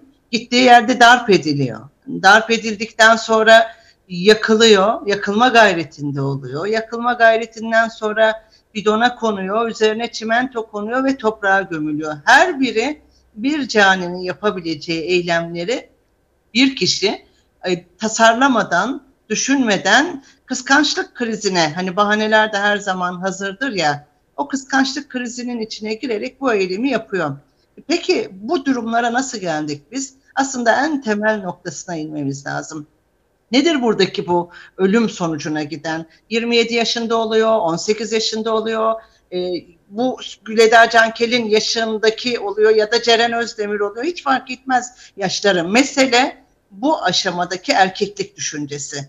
Benden ayrılamazsın, beni terk edemezsin, ben ne dersem o olur fikri. Bu çocuklukta ailenin içinde aile babasının ya da ailenin erkek kardeşleriyle ilgili baskıcı zincirinin devam eden sürecinde geldiğimiz nokta. Evde de baba demez mi? Şunu giymeyeceksin, şu saatte geleceksin, şu saatte çıkacaksın, benim tercih ettiğim okula gideceksin, benim tercih ettiğim kişiyle evleneceksin. Bu baskı hikayesi geldiği noktada o aile içinde yetişen erkeklerin bize bu sonu hazırlaması. Şimdi dün sosyal medyada aynı noktalarda kişinin evli olması konuşuldu, kişinin e, tuttuğu partisi konuşuldu, e, Atatürkçülüğü varmış sosyal medyada o konuşuldu. Konuşulmayan tek şey kadının öldürülmemesi olayıydı. Geldiğimiz nokta bu işte. Asıl burada durup konuşmamız lazım sevgili Özgür. Peki hocam e, ben dediğim gibi yani Pınar için çok üzüldüm. E, artık her yeni isim için e, gözyaşı dökmekten de gerçekten e, isyanımız kabarıyor aslında bakarsanız. Yani bir tane iki tane değil ki sadece son döneme baktığınız zaman siz ta Ayşe Paşalı'dan bu yana saydınız. Son dönemde en çok kimleri konuştuk? Özgecan'ı konuştuk, Şule Çet'i konuştuk, Ceren Özdemir'i konuştuk, Emine Bulut'u konuştuk. Geçen sene bu zamanlar söylediğiniz gibi. Ama yine de büyük resme bakılması gerektiğini düşünüyorum. Büyük resme bakmak gerektiğini düşünerek işe geldim. E, ve baktım dedim ki yani öncesini sonrasını bu verileri bir derlememiz lazım. Ne olmuş? Tablo nereye evrilmiş? Bundan 10 sene önce, bundan 20 sene önce kadın cinayetleriyle ilgili Türkiye neredeymiş? Bugün nereye gelmiş diye. Ama tabii ki her zaman bu haberleri yaparken yakındığımız bir şeyle karşılaştım. Veri bulamıyorsunuz. Yani bir veri tabanı, bir kayıt sistemi, devlet eliyle yönet, yönetilen aslında bu meseleyi inceliyoruzun da bir mesajını içeren e, bir takip yok galiba değil mi? Tabii ki veri bankası aslında en büyük sorunumuz. Bu ülkede e, şimdi o büyük resme bakarken e, yasalar ve Uluslararası İstanbul Sözleşmesi'nden bahsederim. Yasal mevzuatta ufacık tefecik eksiklikler var derim ama en büyük handikap veri bankası. Yani bugün Türkiye'de kaç kadın öldürüldü? Bunu bilen yok. Evet Ocak ayından beri Emniyet Genel Müdürlüğü bu konuda bir e, veri bankası tarzında bir toplamaya girdi. Kadın cinayetleriyle ilgili de e, açıklamalar hafiften hafiften gelmeye başlıyor ama bizim en büyük sorunumuz bu kadın cinayetleriyle ilgili şu güne kadar gelen bir verisizlik de veri bankası yok. O nedenle de sivil toplum örgütleri medyaya yansımış olan evet. e, haberler üzerine cinayetleri rakamlıyordu. Burada da tabii ki yanlışlık oluyor. Neye, niçin, nerede sorularıyla beraber e, gözden kaçanlar, otopsiler yapılmadan öldürülen, kadınların hangi cinayete kurban gittiği ya da ölümü halinde ihbarın yapılmadan defnedilen kadınların olduğu bir Türkiye'de doğru veriye ulaşmanın en önemli yeni Emniyet Genel Müdürlüğü'nün, İçişleri Bakanlığı'nın, Aile Bakanlığı'nın, Adalet Bakanlığı'nın ortak bir kararlılıkla veriyi tutabilmesidir. Bunun birinci adımını e, tanık oldum Şubat ayında daha COVID-19 başlamadan Emniyet Genel Müdürlüğü'nde gittim. E, çok güzel bir şekilde ayrıştırarak en azından kolluğa ulaşmış mı, geçmişinde şiddet var mı diye bir sürece gelmişler ama bunun artık e, topluma ayrıntılarıyla, basın toplantılarıyla ya her ayın başında ya her ayın sonunda deklare edilmesi ve bunun devlet eliyle doğru yapıldığına da sivil toplum örgütlerinin inanması gerekecek. Bu birinci aşama. O büyük resme bakarken geçtiğimiz günlerden bugüne gelen süreç içinde toplumsal zihniyet değişiminin olmadığını görüyoruz sevgili Ezgi. Buradaki en önemli nokta e, değişim noktası. Yasal mevzuatımız var. Bir dönem idamları tartışıyoruz. Bir dönemler kastrasyonları tecavüzlerde çok olaylar olduğu zaman. Bir dönem e, bu konuyla ilgili cezaların artmasını konuşuyoruz. Ama biz önlemeyi hiç konuşmuyoruz. Önlemeyle bugün ekranda gördüğümüz o gözlere, o e, resimlere baktığımda bir sivil toplum örgütü başkanı olarak kendimi suçlu hissediyorum. Bu kadar çabaya, bu kadar durdurak bilmeden çalışmaya rağmen her birinin yaşam hakkını soldurduk biz bu ülkede. Oysa ki yaşayabilirlerdi. Yaşama hakları vardı ve bununla ilgili yasal mevzuat vardı. Bunu önleyebilirdik. Dün örneğinde olduğu gibi şayet Pınar bu arkadaşlar rahatsızlık hissettiğinde yasayı ona anlatabilmiş olsaydık sadece biz değil bakanlıklar, yerel yönetimler, kamu kuruluşları ve sivil toplum örgütleriyle, medyasıyla o ısrarlı takip nedeniyle kolluğa ve yargıya gidebilirdi. Israrlı takiple ilgili tanımlanmış bir suçu organize edebilseydik, o kişi bu olaydan dolayı daha ilk adımı attığında tutuklanabilirdi ve bugün o gözler bize beni korumadınız diye baktığında bizim sadece ahvah ederek geçirdiğimiz günler olmazdı. Gerçekten hepimizin, çok zor. Çok zor bu gözlere gerçekten bakmak. şu çok boğazının zor. tıkandığı e, ve çaresiz kaldığı bir dönemdeyiz. Çarelerin de elimizin altığı bir dönemde. Bu çareleri konuşalım seninle sevgili Ezgi. Evet İsterim lütfen bunu. bu çareleri konuşmak istiyorum. Aslında bu çareler soruşturulduğunda da e, sizin gibi çok kıymetli bu alanda e, mücadele etmiş isimler hep e, son dönemde özellikle İstanbul Sözleşmesi diyor. Son dönemden kastım da aslında biz İstanbul Sözleşmesi'nin yıllardır tarafıyız. Yalnızca son dönemde bu konu çokça tartışılıyor. Siz gelinen son noktayı nasıl değerlendiriyorsunuz? Bununla ilgili Macaristan bir adım attı. Peşi sıra Türkiye'den de çatlak sesler yükselmeye başladı diyebilir miyiz?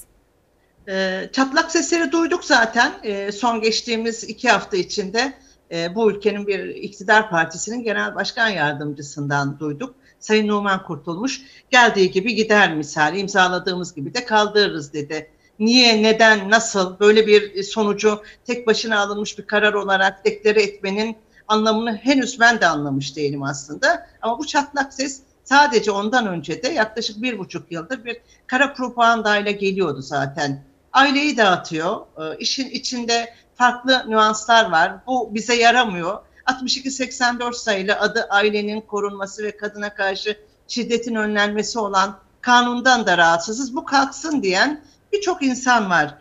Uluslararası İstanbul Sözleşmesi'nin aslında e, kime neye nasıl zarar verdiğini ya da nasıl yarar verdiğini konuşmamız lazım. Bunu hiç konuşmuyoruz ki. Birileri kalksın diyor, birileri kalkmasın diyor. Kalkmasını söyleyenler diyor ki içinde nafakaya dair bir sıkıntı var.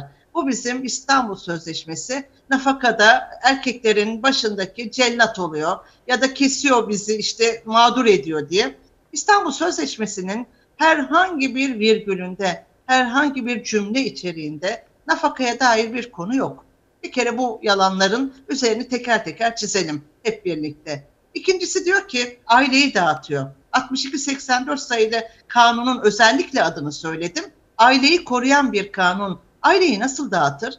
Ama koruma şekli şu. Korumada diyor ki evin içinde evin erkeği baba ya da oğlan ya da kadın şiddeti uyguluyor ise bu şiddete devlet olarak hayır diyoruz diyor. Yasanın içeriği bu. Şiddeti uygulayanı ya evden alıyoruz ya şiddeti uygulayanın e, mağdur olanı da sığınma e, sığınaklara götürerek o sığınaklar içinde korumaya alıyoruz ya da kimlik karartarak o şiddetin e, yaşandığı haneden uzaklaştırıyoruz. 62-84 bunu diyor. İstanbul Sözleşmesi de Buna ek olarak diyor ki 62-84 sayılı yasanın boşlukta kalan ayakları var mı? Mesela kadına tazminat ödenmesi ayağı var. Bunu yapalım. Kadının hayatıyla ilgili sıkıntılar eğer gerçekten yasal mevzuatla bunu koruyamayacaksak kimliğinin değişmesi ötesinde yüzünü de değişelim. Ya da bununla beraber istihdama girerek kendi ayakları üzerinde durmasını sağlayalım. Tüm bunlarda size anlattıklarımda bir beis görebiliyor musunuz? Hayır. Şimdi burada nasıl dağıtacak aileyi? Bunun da üstünü çizelim. Bu yalanı da kenara alalım. Ama buradaki e, yalan dediğim konunun sahipleri aslında şunu istiyor. Biz evde şiddetimizi uygulayalım. Kolunu kıralım, psikolojik şiddet uygulayalım, cinsel şiddet uygulayalım, ekonomik şiddet uygulayalım. Başta devlet, diğerlerinde de komşular ya da aile hiç karışmasın. Çünkü kadın bir maldır ve o mal da benim malımdır. Böyle bir zihniyeti hele 2020 gibi uzay çağının yaşandığı bir dönemde düşünmek akıllarda hakikaten durgunluk veren bir olaydır. Evet. Bu nedenle bunu da kenara çektikten sonra belki belki en çok e, sıkıntı yaratan hep herkesin dillendirerek bu konu üzerinden gittiği bir şeyi söylemek istiyorum. Diyorlar ki bu iş cinsel yönelimi e, körüklüyor. Şimdi bir sözleşmenin kelimeleri, cümleleri ya da içeriği şiddet göreni korumayken ve cinsel yönelim gibi bir olayın e, dışarıdan olmayacağını anlamayanlar için de günaydın demek lazım. Cinsel yönelim doğuştan vardır. Cinsel yönelimin doğuştan olduğu ve hepimizin de yüzyıllardır bildiği, bununla ilgili Sayın Diyanet İşleri Başkanı'nın da bahsettiği kavimlerin olduğu, yani bugünün dünün olmayanı ne yapalım bu insanları? Sözleşme bir çatı. O çatının altında kim varsa diyor ben devlet olarak korurum. Ve bu nedenle de biz İstanbul Sözleşmesi'ni çok önemli görüyorum. Her bireyi koruyabilme sorumluluğunun altına imza atma cesaretini gösterdiği için bu çok önemli bir cesaretti. Biliyorsunuz Uluslararası İstanbul Sözleşmesi 2012 yılından itibaren e, imzaya açıldı. Sonra parlamentomuzda onaylandı ve 10 ülkenin imzasının tamamlanmasından sonra da 1 Ağustos 2014'ten beri de yürürlükte. Evet. Yürürlük maddelerinin her birinin hayata geçmesi için gayret sarf ediyoruz.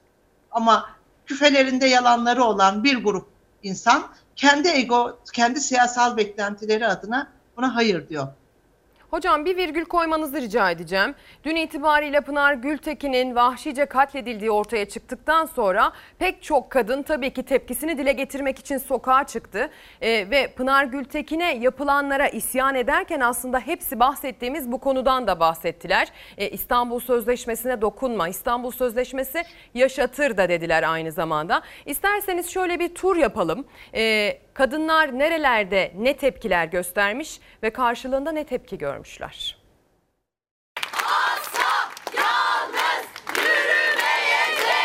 Kadınların eşit ve özgür olduğu bir dünyayı kurmak adına adımlarımızı hızlan, hızlandıracağız. Muğla'da eski erkek arkadaşı tarafından öldürülen 27 yaşındaki Pınar Gültekin tüm Türkiye'nin yüreğine ateş düşürdü. Birçok şehirde kadına şiddetin durması, cezaların artırılması için eylemler, yürüyüşler düzenlendi. İzmir'de polisin kadınlara müdahalesi sert oldu.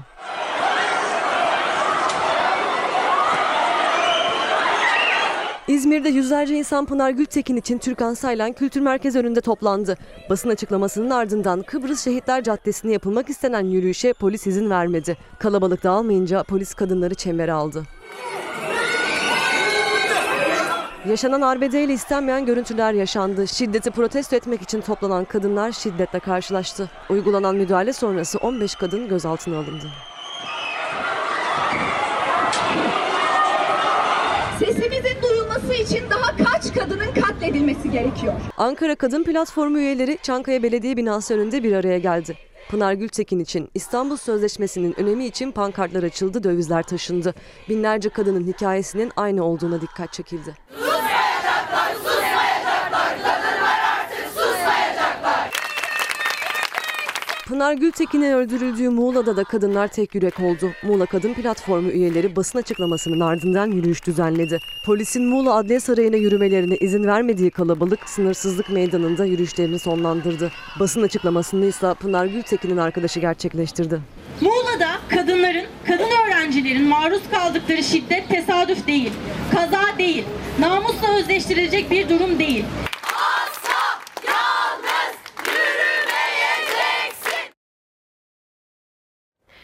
Sevgili Canan Güllü izlediğiniz gibi, duyduğunuz, dinlediğiniz gibi Türkiye'nin pek çok noktasında kadınlar sokağa çıktılar. Kendi özgürlükleri için bir kez daha haykırdılar. İstanbul Sözleşmesi'nin altını çizdiler. Pınar Gültekin'in katledilmesine isyan ettiler. Şimdi ben size şöyle bir soru yöneltmek istiyorum. Bu habere gitmeden önce İstanbul Sözleşmesi yaşatır dememizin sebeplerini aslında aktardınız. Peki kaldırılırsa diye sorayım hocam. Ee, sevgili Ezgi ben kaldırılma e, cümlesini hiç kabul etmiyorum. Bunu konuşmayı bile e, gerçekten doğru bulmuyorum. Çünkü bu noktada e, bunu söyleyen kaldırılması yönünde fikrini beyan eden Sayın Numan Kurtulmuş'un da bunu kendi başına aldığı bir karar olarak söylemiştim ilk etapta. Hakikaten de daha sonra Adalet ve Kalkınma Partisi MYK'sında toplantı yapıldı ve o toplantı içinde gördük ki e, Adalet Kalkınma Partisi içinde de bunu savunanlar e, dinsiz, e, bu konuda kaldırılsın diyenler de dindar olarak tehlikeli boyuta giden bir kamplaşmanın içinde bulundular. Ama biz e, bu konuda Adalet Kalkınma Partisi'nin e, imzacısı olduğu ve uluslararası sözleşmenin kaldırılmasıyla dış dünyadaki bütün dengelerin çünkü bu metnin içinde bulunan e, ayrımcılıkla ilgili bütün maddelerin hepsi insan hakları sözleşmesinde var. Birleşmiş Milletler SEDAV kadınlara karşı her türlü ayrımcılık sözleşmesinin içinde. Yine çocuk e, istismarını önleyen Lanzarote sözleşmesinin içinde. Yani sayabileceğim kadar birçok sözleşmenin içinde. Dolayısıyla kaldırılmaktan yana ben daha çok e, Aile Bakanı'yla e, parlamentoda bulunan e, meclis vekilleriyle, kadın vekillerle görüştüm. E, bu konuda e, çıkış yolun ona daha iyi sarılmak, ona daha iyi e, uygulama noktasında kararların olması gerektiğinde bir şey bakış açısı gördüm ki onlarla da buluşup bu konuda yüz yüze konuşma adına e, Sayın Özlem Zengin'in kadın dernekleriyle görüşmek istiyorum talebine evet dedik ve buluşma sağlayacağız. Ben aslında sizin gösterdiğiniz resimdeki ve videolardaki bir soruna dikkat çekmek istiyorum. Bu ülkenin e, nüfusu kadın ve erkek değil mi? %50'si kadın, %50.3'ü kadın, gerisi erkek deniliyor. Nerede erkekler bu protestolarda? Nerede bu ülkenin erkekleri ki var biliyoruz.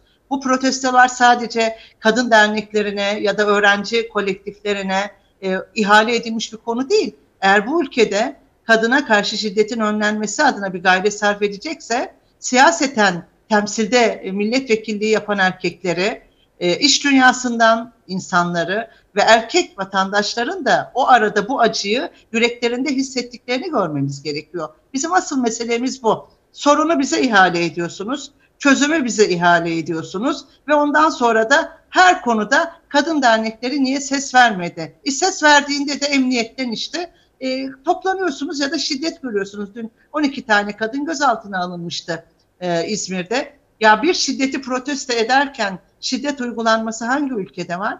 Dolayısıyla buradan bir Sayın em, e, Emniyet Genel Müdürlüğü'ne ve dolayısıyla İçişleri Bakanlığı'na bir çağrım. Bu tür kadına karşı şiddet eylemlerinde. Zaten yüreğimiz yanmış. Bize başımıza ne zaman gelir? Çocuğumuzun, kızımızın, torunumuzun başına ne zaman gelir korkusuyla o meydanlara çıkıyoruz. O meydanların içindeki kolluk kuvvetlerinin de destek olması lazım. Bakın 300 tane kadın örgütü bir aradayız. Bir platform oluşturduk. Bu platformun içeriğinde hem İstanbul Sözleşmesi'nin savunması hem erken yaşta çocukların evlendirilmesi noktasıyla e, mücadele etme adına sahalarda olacağız. Bilgilerimizle, tabanda edindiğimiz deneyimlerle herkesi bilgilendirmeye çalışacağız. Kimseyle bir alıp veremediğimiz yok bizim. Biz hiç kimsenin bu ülkede şiddete uğramamasını isteyenlerdeniz. Çünkü bizler uğradığımız şiddetin bir asansör düğmesine basarken yanımıza yaklaşan bir erkeğin nefesinden korktuğumuz, bir kaldırımda yürürken kalbimizin küt küt attığı, arkadan gelenin beni takip ediyor mu? Ya da bir metrobüste, otobüste hangi an tacize uğrayacağım kuşkusunu, korkusunu yaşayan kadınlarız biz. Bizden kimseye zarar gelmez. Bize gelen zararı önlemek adına eğer toplumsal olarak bunu siyaset üstü düşünürsek, bunu herhangi bir siyasi partinin elemanı yaptı da şöyle olduğunun ötesine geçirebilirsek o zaman kazanacağız. Bakın dün sosyal medyada başlarken de söylediğim üzere bu kişi şu partilidir. Bu kişi evliydi. O kadının bununla ne işi vardı gibi soruların artık bu ülkede sorulmaması gerekiyor. Bu ülkede sorulacak tek şey o kadın neden öldü? O kadın bu kadar acıyı, bu vahşeti neden yaşadı ve biz var olan kanunlarımızı nasıl uygulatamadık? Biz onun komşusu, arkadaşı olarak onun hayatta kalmasında sıkıntılarını neden anlamadık? İşte bütün Hocam, mesele bu aslında. Evet çok çok güzel özetlediğinizi düşünüyorum. Çok teşekkürler. Bir de bir tartışma daha var. Süremiz bitmeden o konuya da değinebilmek isterim. Aynı İstanbul Sözleşmesi'nin tartışıldığı gibi son dönemde rafa kalksa da aslında bir sonraki e, meclis yılı içerisinde tartışılacağını düşündüğümüz 103. madde var. Bununla ilgili hangi aşamadayız hocam? 2016 yılında bu gündeme gelmişti hatırlarsanız ve yine sizin kanalınız sayesinde e, kamuoyunun duyduğu ve parlamentoda da her cenahtan insanın mücadelesiyle raflara kalkan bir olaydı. Erken yaş evliliği şikayete tabi suç değildi. Kamu davası açılıyordu bunları uygulayanlarda ve o kamu davasının açılması sonucu mahkemeden sonra da tutuklanmalar yapılıyordu. Şimdi son geçtiğimiz 2019'dan beri e, tekrardan bu yasa geldi gelecek hatta e, Covid-19 dönemindeki infaz yasası çıkarken de bir gece aniden birkaç maddeyle geldi. E, biraz rafa kalktı. Onun için biraz önce söylediğim bir platform kuruldu. E, 300'e yakın e, kadın sivil toplum örgütü doğru düzgün bir çalışma ve bir raporlamayla bunu kamuoyunun bilgisine ve e, sivil toplum örgütleri olarak da siyasilerin bilgisine sundu. Sayın Cumhurbaşkanı'nın da bu konudan haberi var. Siyasi parti liderlerinin de haberi var. Her biriyle Zoom üzerinden COVID-19'daki mesafe e, sorununu giderme anlamında toplantılar yapıldı ve her biri buna karşı olduğunu söyledi. Erken yaşta evliliklerde e, suçun affedilme gibi bir sorunu, eşitsizlik yaratacağını, bu ülkede çocukların bu konudaki tecavüzüne yol açacağını hatta bunu konuşuyor olmanın bile toplumda bu konudaki artışa e, meydan verdiğini dile getirdik. Şu an itibariyle görünürde yok. Sonbaharda da belki bu işin sosyal adaletle halledilmesini sağlayabilecek bir süreci hazırlamaya çalışıyoruz. Mevzu çünkü hı hı. 264 kişi deniyor. 264 tane kişiyi bu kezlik affedelim ama suçta biliyorsunuz anayasal eşitlik gereği bir kez af olmaz. Biz de buna kadın dernekleri olarak da kadınların istihdam edilerek e, çocuklarının e, eğitime ulaştırılması, kreşlere gönderilmesi ve bu konuyla ilgili de bu affın bir daha gündeme gelmemek üzere kapatılması mücadelemizi sürdürüyoruz. Biz de öyle ümit ediyoruz. Ben sizi e, yakalamışken diyeyim bu fırsatı yakalamışken açıkçası bu konuyla ilgili de fikrinizi almayı çok çok istedim. Gerek kadın cinayetleriyle ilgili gerekse e, çocukların istismarı diyebileceğimiz erken yaşta evlendirilmeleriyle ilgili mücadelelerinizi yakından takip etmeye devam edeceğiz Canan Güllü. E, Türkiye Kadın Dernekleri Federasyonu Başkanı Sayın Canan Güllü canlı yayın konuğumuzdu. Dün itibariyle biliyorsunuz Pınar Gültekin'in katledilmesiyle canımızı bir kez daha yaktı bu konu. Bu konuyu genişçe masaya yatırmak için en uzman isme başvurmayı doğru bulduk. Şimdi bir reklama gideceğiz. Sonrasında konuyu detaylandıracağız. Günaydın sevgili izleyenler. Bir kez daha ekran başına hoş geldiniz. Bir kez daha Çalar Saate Fox'a hoş geldiniz diyelim. Hoş geldiniz diyoruz ama gündem size hoş bulduk diyor mu bilmiyorum. Biz e, açıkçası gününüzü hoş hale getirmek için elimizden geleni yaparız. Her sabah buraya çıktığımızda ama hayatın gerçeklerini size aktarma görevimiz dolayısıyla acı gerçeklerden de söz etmek durumundayız. Sabahın erken saatlerinden bu yana Pınar Gültekin'den sıkça söz ettik. Gündemin getirdiği tüm başlıkları irdeledik inceledik, ele aldık ama bugün kalbimiz Pınar Gültekin diye atıyor. Bugün karşınıza çıkarken de yeter demeyi uygun bulduk. Çünkü gerçekten artık yeter. Daha fazlasına tahammülümüz kalmadı. Kadınlarımız daha fazla şiddete maruz kalmasın. Kadınlarımız daha fazla kurban gitmesin, öldürülmesin, vahşice katledilmesin diyoruz. Sadece biz söylemiyoruz bunu, haberlerimiz söylemiyor. Pek çok basın yayın kuruluşu, pek çok sosyal medya kullanıcısı, pek çok vatandaş, pek çok kadın mücadelesi veren, hak mücadelesi veren isim bugün bu isyanı dile getiriyor hep bir ağızdan. Gazete manşetlerine sabahın erken saatlerinden beri baktık. Sırada da Cumhuriyet var. Cumhuriyet gazetesine bakacağız. Cumhuriyet gazetesi bugün manşetten bitsin bu vahşet demiş. Yine o da Pınar Gültekin konusuna değinmiş. Ülke kadınlar için cehenneme çevrildi. Son, son kurbanlar Pınar ve Sevtap diyor. Cezasızlığın ve siyasilerin cesaretlendirdiği erkeklerin işlediği cinayetlere bir yenisi daha eklendi. Dün Güledağ, Emine ve Nazlıcan için yanan yürekler bugün de üniversiteli Pınar Gültekin için yandı. Cemal Metin Avcı sevdiği ve kıskançlık krizine girdiğini bahane ederek Pınar'ı vahşice öldürdü. Yasalar düzgün uygulanabilmiş olsaydı bu sonucun yaşanmayacağını belirten Kadın Dernekleri Federasyonu Başkanı Canan Güllü, yasaların uygulama, uygulanmasını iktidarlar sağlar dedi. Güllü, İstanbul Sözleşmesi'ni getirdiğimiz gibi götürürüz diyen Numan Kurtulmuş'a Pınar'ı geri getirin diye seslendi. Kadınlar ayakta diye kadınların eylemlerinden bir detay görüyoruz. Ee, erkek şiddetine karşı bir araya gelen Pınar'ın katledilmesini alanlarda protesto eden kadınlar caydırıcı ceza istedi diyor. 60 şikayeti kimse duymadı başlığının altındaysa bir başka kadının hikayesi var. Sevtap Şahin 2019'da Özcan Şahin'le evlendi. O kadar şiddet gördü ki 2 ay sonra annesine sığındı. 60 kez şikayette bulundu. Uzaklaştırılma kararı aldı. Kocasının annesi oğlum gelinimi öldürmeye gitti diye ihbar etti. Sonuç değişmedi deniyor ve kadın cinayeti konusu bugün Cumhuriyet Gazetesi'nin manşetinde yer alıyor. Bir diğer gazetemizle devam edelim. Cumhuriyet'ten sonra sırada Sözcü gazetesi var. Sözcü gazetesinin manşetinde değil ama ilk sayfanın küçük bir kısmında konuya değinildiğini görüyoruz. Tartışılan İstanbul Sözleşmesi'ne rağmen denmiş ve başlık kan donduran kadın cinayeti olarak atılmış. Muğla Akyaka'da 5 gün önce kaybolan, dün sabah ormanlık alanda yakılmış ve üzerine beton dökülmüş halde cesedi bulunan Pınar Gültekin'in katili eski sevgilisi çıktı. Suçunu itiraf eden zanlı tutuklandı. Türkiye'yi ağlatan cinayetin detaylarını ilk sayfadan küçük, ileriki sayfalardan daha geniş görmüş Sözcü gazetesi. Aslında dediğimiz gibi sabah erken saatlerden bu yana, bu yana tekrar ediyoruz. İsimler değişiyor, e, durumlar, mekanlar değişiyor ama maalesef büyük resim değişmiyor. Kadınlar öldürülüyor. E, ve sevgili izleyenler kadınların öldürülmesi konusunda kadınlar e, yine ses çıkartıyorlar ve her geçen sene kadınların korunma talebinin arttığını gözlemliyoruz.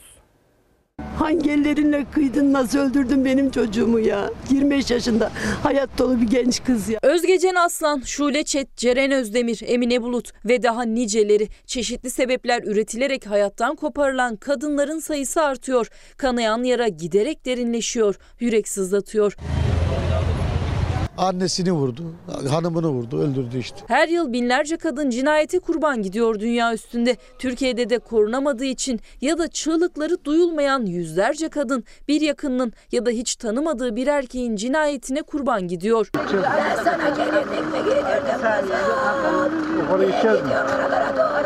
2020'nin ilk ayında 27 kadın öldürüldü Türkiye'de. 3 kadının kim ya da kimler tarafından öldürüldüğü tespit edilemedi. Şubat ayında erkekler tarafından 22 kadın öldürüldü. 12 kadın şüpheli şekilde ölü bulundu. Mart'ta 29, Nisan'da 20, Mayıs'ta 21, Haziran'da 27 kadın hayattan koparıldı. Sadece 6 ayda 146 kadın öldürüldü. Kimi geç saatte dışarıda olduğu bahanesiyle, kimi kıskançlık, kimi barışmayı kabul etmediği için katledildi. Kiminin katil zanlısı bulundu, kimininki hala dışarıda.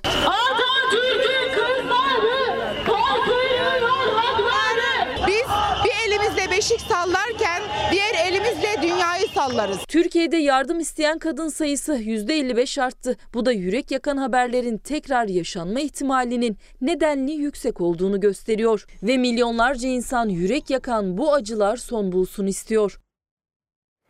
Bu acılar son bulsun yeter diyoruz sevgili izleyenler. Kadın cinayetleri başlığı altında değerlendirdiğimiz katledilen kadınlarımız da aslında zamanında aynı çağrıyı yapmışlardı. Onlar da aslında öldürülen kız kardeşleri için yeter demişlerdi, son bulsun demişlerdi. Bakın Pınar Gültekin dün itibariyle adını e, kalbimize yazdığımız, zihnimize yazdığımız Pınar Gültekin ne demişti Özgecan Aslan için? Bir türlü geçmiyor, sanki kız kardeşimin başına gelmişçesine canım acıyor, içim parçalanıyor. Nice Özgecanlar gitti, artık yeter diyor. Pınar Gültekin kız kardeşim diye nitelendirdiği ve yine maalesef katledildiğini bildiğimiz ve ona da bir e, dönem uzunca süre yandığımız Özgecan için böylesine kelimeleri e, kaleme almış, klavyesiyle böylesine cümleler sarf etmiş. Bir diğer katledilen kadın Şule Çet.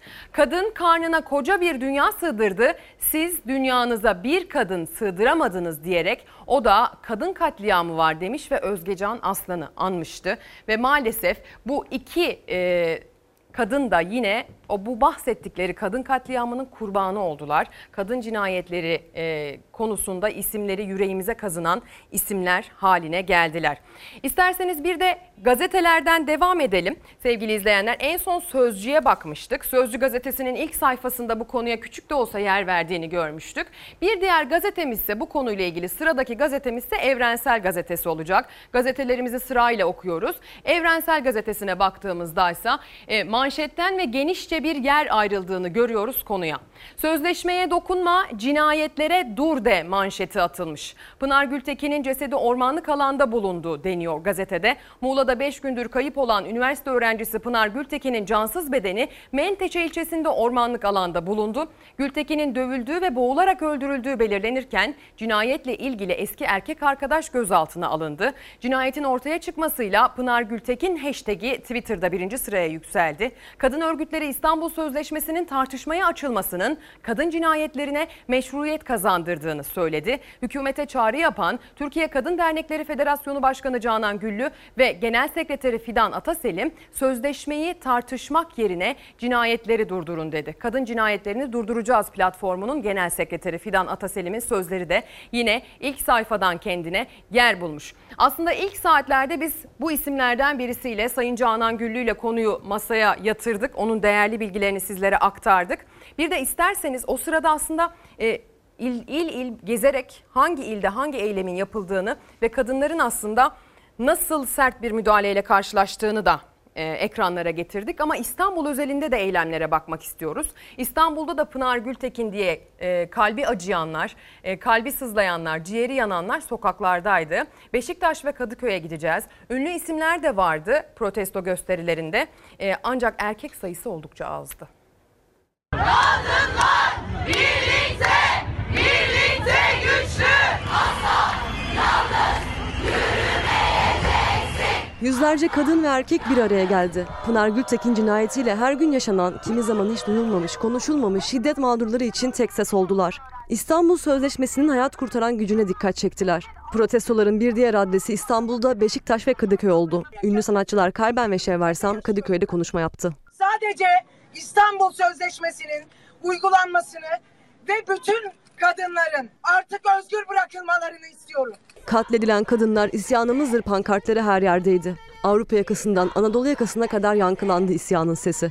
Beşiktaş'ta ana gündem İstanbul Sözleşmesi'ydi. Kaldırılmasının cinayetlerin önlenmesinde büyük bir engel teşkil edeceği vurgulandı. İstanbul Sözleşmesi'ne karşı çıktıkları her an kadınlar reddettikleri erkekler tarafından, ayrılmak istedikleri erkekler. Kadıköy Eminönü iskelesinde de yüzlerce kadın bir aradaydı. Ünlü sanatçılar Kalben ve Şevversam da destek için protestolara katıldı. 34 yıldır bu ülkedeyim ve ben 30 yıldır kız olduğum, kız çocuğu olduğum, sonra kadın olduğum için başıma nelerin gelebileceğini biliyorum.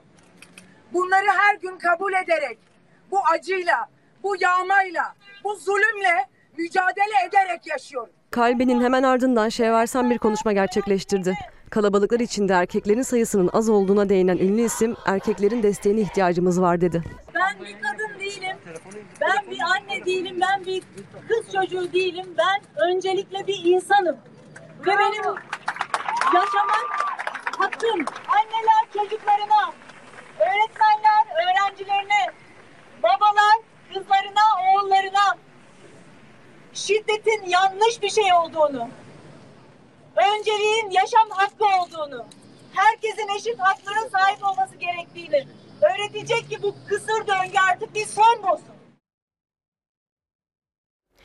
Sevgili izleyenler bu olay vesilesiyle bu maalesef kötü olayın vesile olduğu bir diğer tartışma olarak İstanbul Sözleşmesi tartışması tekrar raftan indi. Karar Gazetesi'ni okumuştuk ama tekrar edelim manşetinden bu konuya değiniyor Karar Gazetesi. Pek çok diğer gazete gibi yine yer vermiş ilk sayfadan e, sözleşmeye dokunmayın kadınları yaşatın demiş Karar'ın editörleri. Kadına yönelik şiddete karşı bir teminat niteliğindeki İstanbul Sözleşmesi'nin tartışıldığı dönemde peş peşe yaşanan cinayetler toplumu ayağa kaldırdı. Üniversiteli Pınar'ın erkek arkadaşı tarafından vahşice katledilmesinin ardından sözleşmenin önemini her cinayette daha iyi anlıyoruz paylaşımları yapıldı. Kadın dernekleri ve STK'lar caydırıcı önlemlerin hayata geçirilmesinin acil gereklilik olduğunu vurguladı diyor.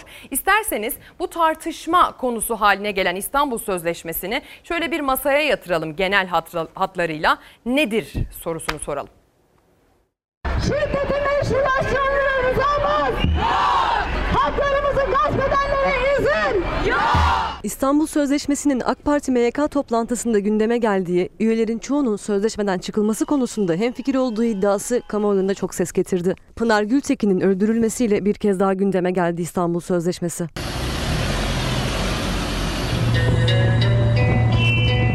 Kadınlara yönelik ve aile içi şiddetin önlenmesi ana gündem maddesi. 2011 yılında Türkiye'nin kabul ederek imza attığı İstanbul Sözleşmesi 2014'ten beri yürürlükte. İnsan haklarında bütüncül ve temel standartların oluşturulması amacı taşıyan uluslararası sözleşmeden bugün Türkiye'nin ayrılması tartışılıyor. Kadına şiddetin bir bahanesi ya da affı yoktur. İstanbul Sözleşmesi kadınlara yönelik her türlü şiddetin önlenmesinde önemli bir rol oynuyor. Çünkü şiddetle mücadelede bağımsız bir izleme mekanizmasını ve yaptırım gücünü içinde barındırıyor. Kadın ve erkek arasındaki eşitliği yaygınlaştırma amacı güdüyor. Aile içi ve kadına karşı şiddeti kaldırmak için uluslararası işbirliği için zemin oluşturuyor. Kafasını 2014'ten beri uygulamada olan sözleşmenin etkinliği de tartışılırken CHP milletvekili Candan Yüceer İstanbul Sözleşmesi'nin önemini dile getirdi. Sözleşme yok yere yazılmadı, her hakkın temelinde binlerce kadının gözyaşı var dedi. İstanbul Sözleşmesi yok yere yazılmadı değerli arkadaşlar. Bir ihtiyaçtan doğdu, bir mücadeleyle doğdu. İstanbul Sözleşmesi'nin ve kazanılmış her hakkın temelinde Binlerce kadının kanı, canı, gözyaşı acısı var. Milyonlarca kadının adalet mücadelesi var. Hak mücadelesi var. Öyle kolay bir sözleşme değil, istenilince çıkılabilecek bir sözleşme değil. Ve İstanbul Sözleşmesi bugünden itibaren amasız fakatsız tartışılmaya açılmamalı ve etkin bir şekilde uygulanmalıdır. Türkiye Kadın Girişimciler Derneği sosyal medya hesabından vurguladı İstanbul Sözleşmesi'nin önemini. İstanbul Sözleşmesi ve 6284 sayılı yasa etkin bir şekilde uygulanmalıdır denildi.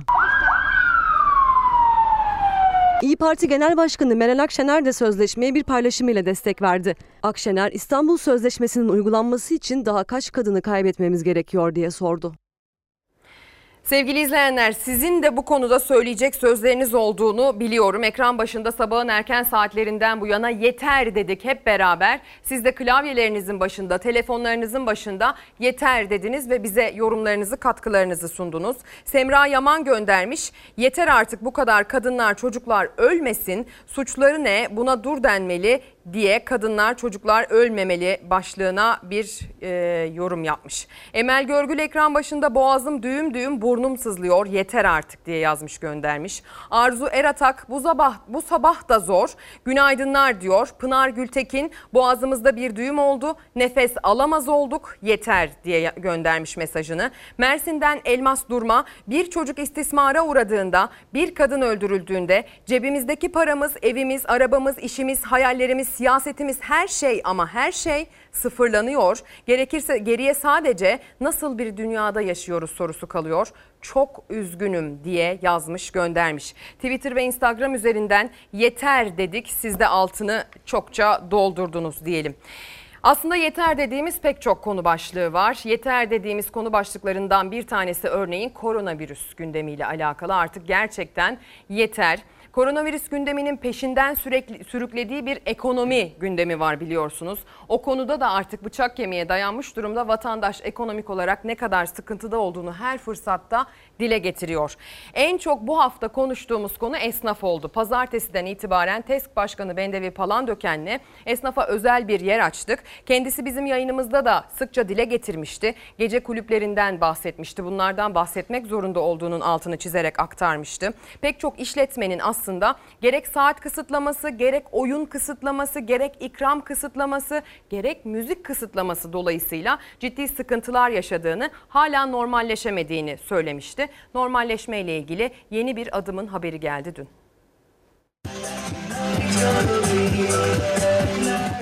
Valla unutulduk yani e, şimdi bu kapalı alan dediğimiz her yer açıldı. Metrobüsler, e, metrolar kalabalık, düğün salonları açıldı, AVM'ler açık. Bari gece kulübü, diskotek, ruhsatlı yerlerin ismi geçmiyor. Gece kulüpleri bu gibi yerler sabaha kadar şehri aydınlatır. O ışıklar 4 aydır yanmıyor. Koronavirüs salgını Türkiye'de patlak verdikten hemen sonra eğlence mekanları kapatılmıştı. Gece kulüpleri normalleşme adımlarıyla da açılmayan nadir yerlerden. İşletmeciler ayakta kalmakta, çalışanlarsa geçinebilmekte büyük zorluk çekiyor. Personel ayağı en önemlisi. Çünkü insanlara sadece kısa ödeme seçeneğiyle hayatlarını devam ettirme gibi bir durum söz konusu değil. Kira birikti mesela. Ödeyemiyorsanız hatta çıkın noktasına kadar geldik. Salgınla beraber aslında esnaf zorlu günler yaşamaya başladı. Normalleşme adımlarıyla beraber de esnafın sorunları biraz olsun giderilsin diye kısıtlı bir şekilde kafeler, restoranlar, içkili mekanlar açılmaya başlandı. Bugünse saat kısıtlaması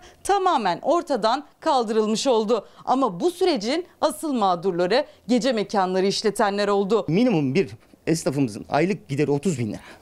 5 aydır kapalı diyoruz 150 bin lira. Gerçekten durum çok sıkıntılı. İçişleri Bakanlığı'nın son genelgesiyle lokanta, kafe ve kıraathane gibi işletmelerin çalışma saati kısıtlaması ortadan kalktı.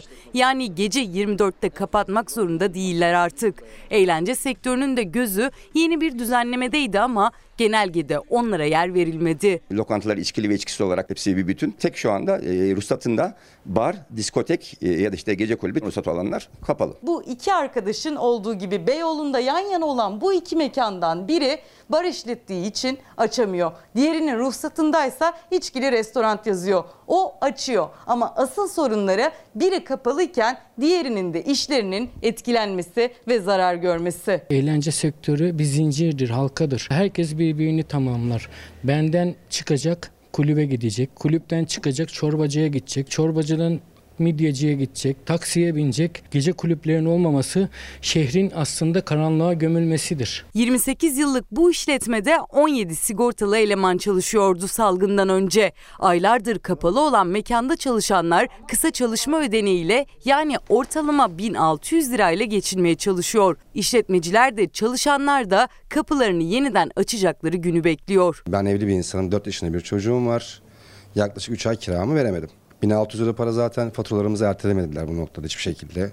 E, destek hiçbir destek yok. Sadece bir devlet destek kredi çıkardı ama ona bile başvurduk. O da çıkmadı. Müzisyen, şarkıcı, DJ, garsonu, komisi, valesi, işte barmeni e, herkes e, eğlence sektöründen çok ciddi anlamda evine ekmek götürüyor. Tabii ki herkes 5 aydır kilitlenmiş durumda.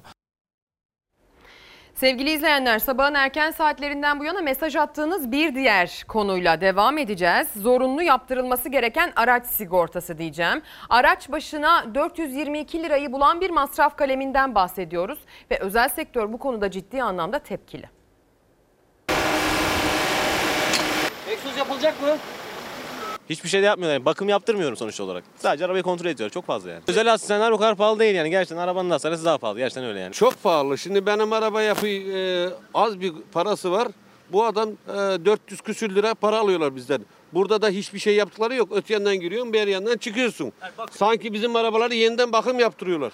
Bakım değil muayene ama bakım ücreti kadar neredeyse. Egzoz ölçümüyle birlikte araç muayenesi otomobil başına 422 lira. Sürücüler yıldan yıla enflasyonun da üstünde artan bu ücrete de zorunlu muayene için özel sektöre ödeme yapılmasına da tepkili. Burada rekabet yok. Tekel oluşmuş.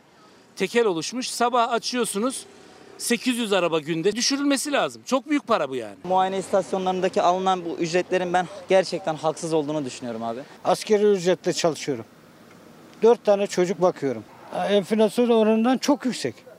Çok yüksek. Yazık paraya da yazık. Biz kolayına kazanmıyoruz bunu. Ticari araçların her yıl, özel araçlarınsa 2 yılda bir muayeneden geçmesi zorunlu. Eskiden devletin yaptığı araç muayene hizmeti özelleştirme ile birlikte 2007 yılından bu yana özel bir şirkete devredildi. Muayene ücretleri ise her geçen yıl daha fazla cep yakıyor. Üstelik nakit ödeme dışında bir seçenek de yok. Geçen sene de aynı bir şeye bakıyorlardı. Bu sene de aynı şeye bakıyorlar. Neye göre zam var biz de anlamış değiliz yani. Geçtiğimiz yıl binek otomobiller için araç muayene ücreti egzoz ölçümü hariç 280 liraydı. %22'lik bir artışla bu rakam bu yıl 342 liraya yükseldi. Eğer sürücüler egzoz ölçümünü de istasyonlarda yapmak isterse bir araç için ceplerinden toplam 422 lira çıkıyor.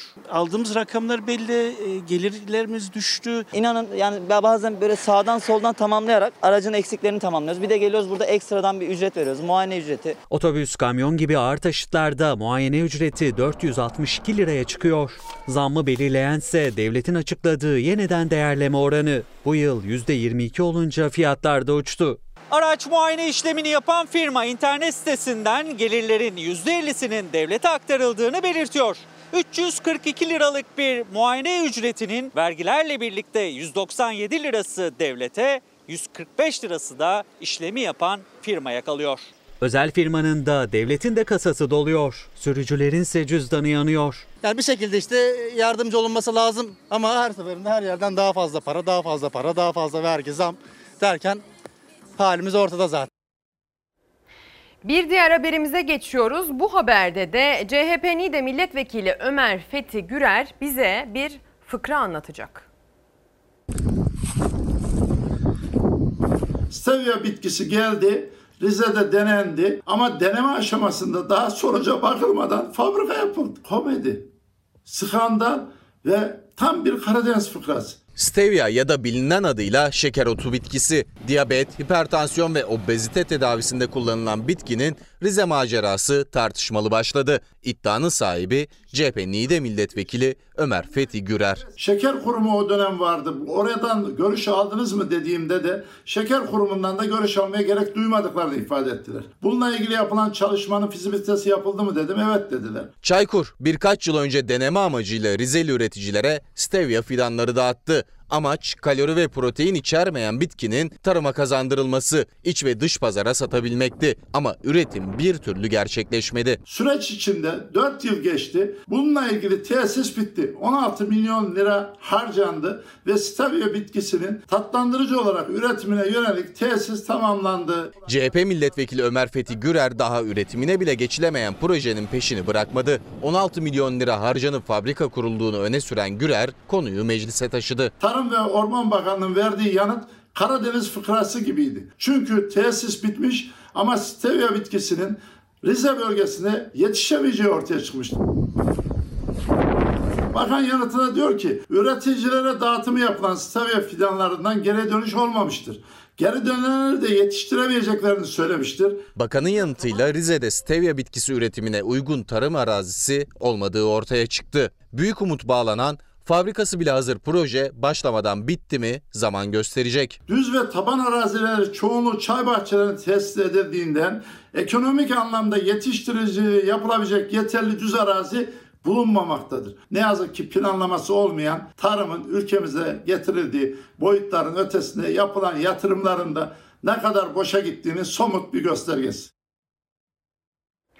Sevgili izleyenler 23 Haziran'da Esenyurt'ta bir sel felaketi yaşanmıştı. Yağmur çok yağdı dense de aslında altyapının sorumlu olduğu ortadaydı. Sonrasında orada mağdur olan vatandaşlar bir yere yerleştirildiler. Ancak şimdi oradan çıkarılmaları söz konusu. Valilik ve Büyükşehir Belediyesi ise topu birbirlerine atıyor. Yollar deli gibi yollar. Bak bak yukarıya bak. otelde kovdular bizi gönderdiler.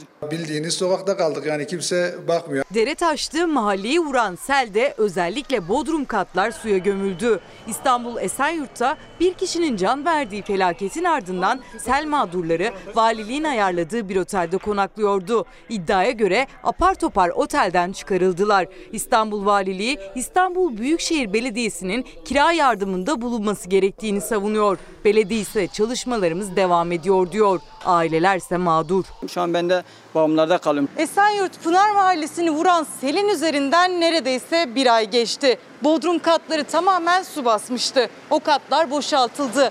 Yetkililer, valilik, belediyeler devreye girdi. Yardım edeceğiz dedi. Sadece eşya ile ilgili valilikten yardım alabildiler. Ama şimdi kira ve barınma için de destek bekliyorlar. 100 bin liralık yakın bir masrafı var. Yani bunu en azından devlet bir yarısını karşılaması gerekiyor. Çeyreğini bile karşılamadı. 23 Haziran'da İstanbul'da etkili olan kuvvetli yağış Esenyurt'taki Pınar Mahallesi'ni bu hale getirdi. Bodrum katlarını su basan binalar hemen boşaltıldı. Ancak bir ay geçmeden otelden de ayrılmaları istendi. Dere taşıp sel vurduğunda bu evin içerisinde 6 kişi vardı. Sel suları evi doldurmadan çıkmayı başardılar. Herhangi bir can kaybı yaşanmadı. Şahin Kazan ailesiyle beraber yaşadığı bu evi boşaltmak zorunda kaldı. Boşalttıktan sonra da otele yerleştirdi yetkililer. Otelden de çıkmaları istenince ailece kalacak yer bulamadılar. Geçici olarak ben bir arkadaşımda kalıyorum. Yani para yok. Ben mağdur durumdayım. Derenin imarını vermeseydin İstanbul Valiliği yerleştirmişti otele mağdurları. Yine valiliğin talimatıyla kapı dışarı edildiler iddiaya göre. Valilik ise kira yardımı için İstanbul Büyükşehir Belediyesi'ni sorumlu tutuyor. İki resmi kurum birbirine adres gösterirken sel mağdurlarının barınma sorunu devam ediyor. Eşyalarım her şey yepyeniydi benim. Benim suda sürüklenen perişan olan eşyalarım hala borçları devam ediyor. Bırakın yeni bir yuva kurmayı 70 bin lira yakın bir zararım oldu benim. Bir yıl önce evlenen Yalçın Kılıç da yeni ev hevesiyle aldığı eşyalarını sele gömülü halde bulmuştu. 4 aylık hamile eşinin ailesinin yanına yerleşmek zorunda kaldı. Kendinize ev bulun yani gelip yetkililer kendinize ev bulun diyorlardı bize. Kendine ev bulman için bir şeyler yap olması lazım. Sıfırdan başlamıştık eksi ona düştük. Sevgili izleyenler, CHP'li vekil Gürsel Tekin Kadıköy'de salı pazarına indi. Ancak baktı ki pazarda sosyal mesafe yok. Girmeyeyim dedi vazgeçti ancak geri dönemedi. Bakın neden? Maskesiz bile insanlar görüyorum. Maske bedavaydı 1 milyona veriyor. Nasıl olacak bu iş? Nasılsınız? iyi misiniz? Hoş Derdimizi geldiniz. anlatamıyoruz. Nasıl olacağız? Anlatın abicim Allah dert vermesin. Nedir ya bir anlatırsınız. E, pa- pazarın durumunu görüyorsun. Evet maalesef. Emekliyim. Nasıl geçineceğiz? Vekil olarak vatandaştan son günlerde duyduğunuz, en çok duyduğunuz şikayet nedir? Bir, isterseniz telefonumu açabilirim her gün. Bu sadece benim telefonum değil, istisnasız bütün milletvekillerin telefonu aynı durumda. Sabahtan akşama kadar oğluma, kızıma iş. Binlerce. Yani yıllardır siyasette olmama rağmen hiç böyle bir dönem görmemiştim. CHP İstanbul Milletvekili Gürsel Tekin daha önce şahit olmadım dedi. TÜİK'in işsizlik düştü demesine rağmen iş bulamayanların sık sık yanına geldiğini anlattı. Pazarda esnafın nabzını tutacaktı ama daha çok işsizlik tepkisiyle karşılaştı. Niye beni Niye? ekmeğimden Gerek- etti? Ben ilgileneceğim olur mu? Yani beni bir Tabii, tabii. okula yerleştirdi. Tabii tabii maalesef işten atılmış. Bütün uğraşı çocuğuma nasıl okutabilirim? Temizlik yaparak çocuğunu okutuyorum. İki, elektrik paramı ödeyemedim, su paramı ödeyemedim. İnsanlar evine ihtiyacını alamıyorsa, elektrik parasını, su parasını ödeyemiyorsa, 21 milyon insan icralık olmuşsa CHP'li Gürsel Tekin İstanbul'da salı pazarındaydı. Aslında programı semt pazarının içini gezmek, pazar esnafıyla sohbet etmekti. Ancak koronavirüs tedbirlerine uyulmadığını görünce vazgeçti. Ya geliş sebebimiz eee, hem esnaflarımızı dinlemekte hem vatandaşların derdini dinlemekte ama doğrusu bu manzarada eee, çok bunu yerine getirebilecek durumda değiliz. Önlem falan deniliyor ama önlem hak getire. Ne yazık ki eee, vatandaş tamamen koyu vermiş. Pazarın dışında ise işsizler kesti yolunu. Ayşe Han sadece kendisi için değil, üniversite mezunu oğlunun da iş bulamadığından dert yandı. 787 lirayla emekli oldum. 1500 lira. Yeni oldu. Ben oğlumu zor şartlar altında okuttum. 2 yıllık İstanbul Üniversitesi'ni bitirdi. Ama şu anda iş bulamıyorum. Hiçbir şekilde iş bulamıyoruz. Ben niye o kadar okuttum çocuğumu? Niye okuttum? E şu anda evde yatıyor. Fatura dediniz az önce. Faturalarımızı nasıl dönüyoruz biliyor musunuz?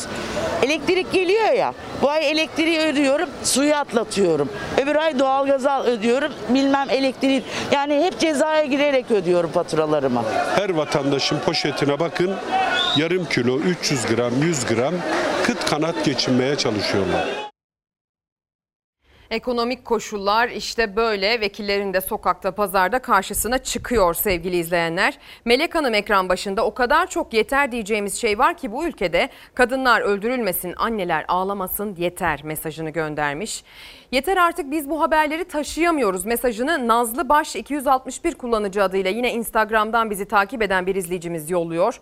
Bu kadınların sadece yakınları değil bizler de halk olarak evlerimizde isyan ediyoruz. Çocuk istismarı ve tecavüzler kalbimi parçalıyor.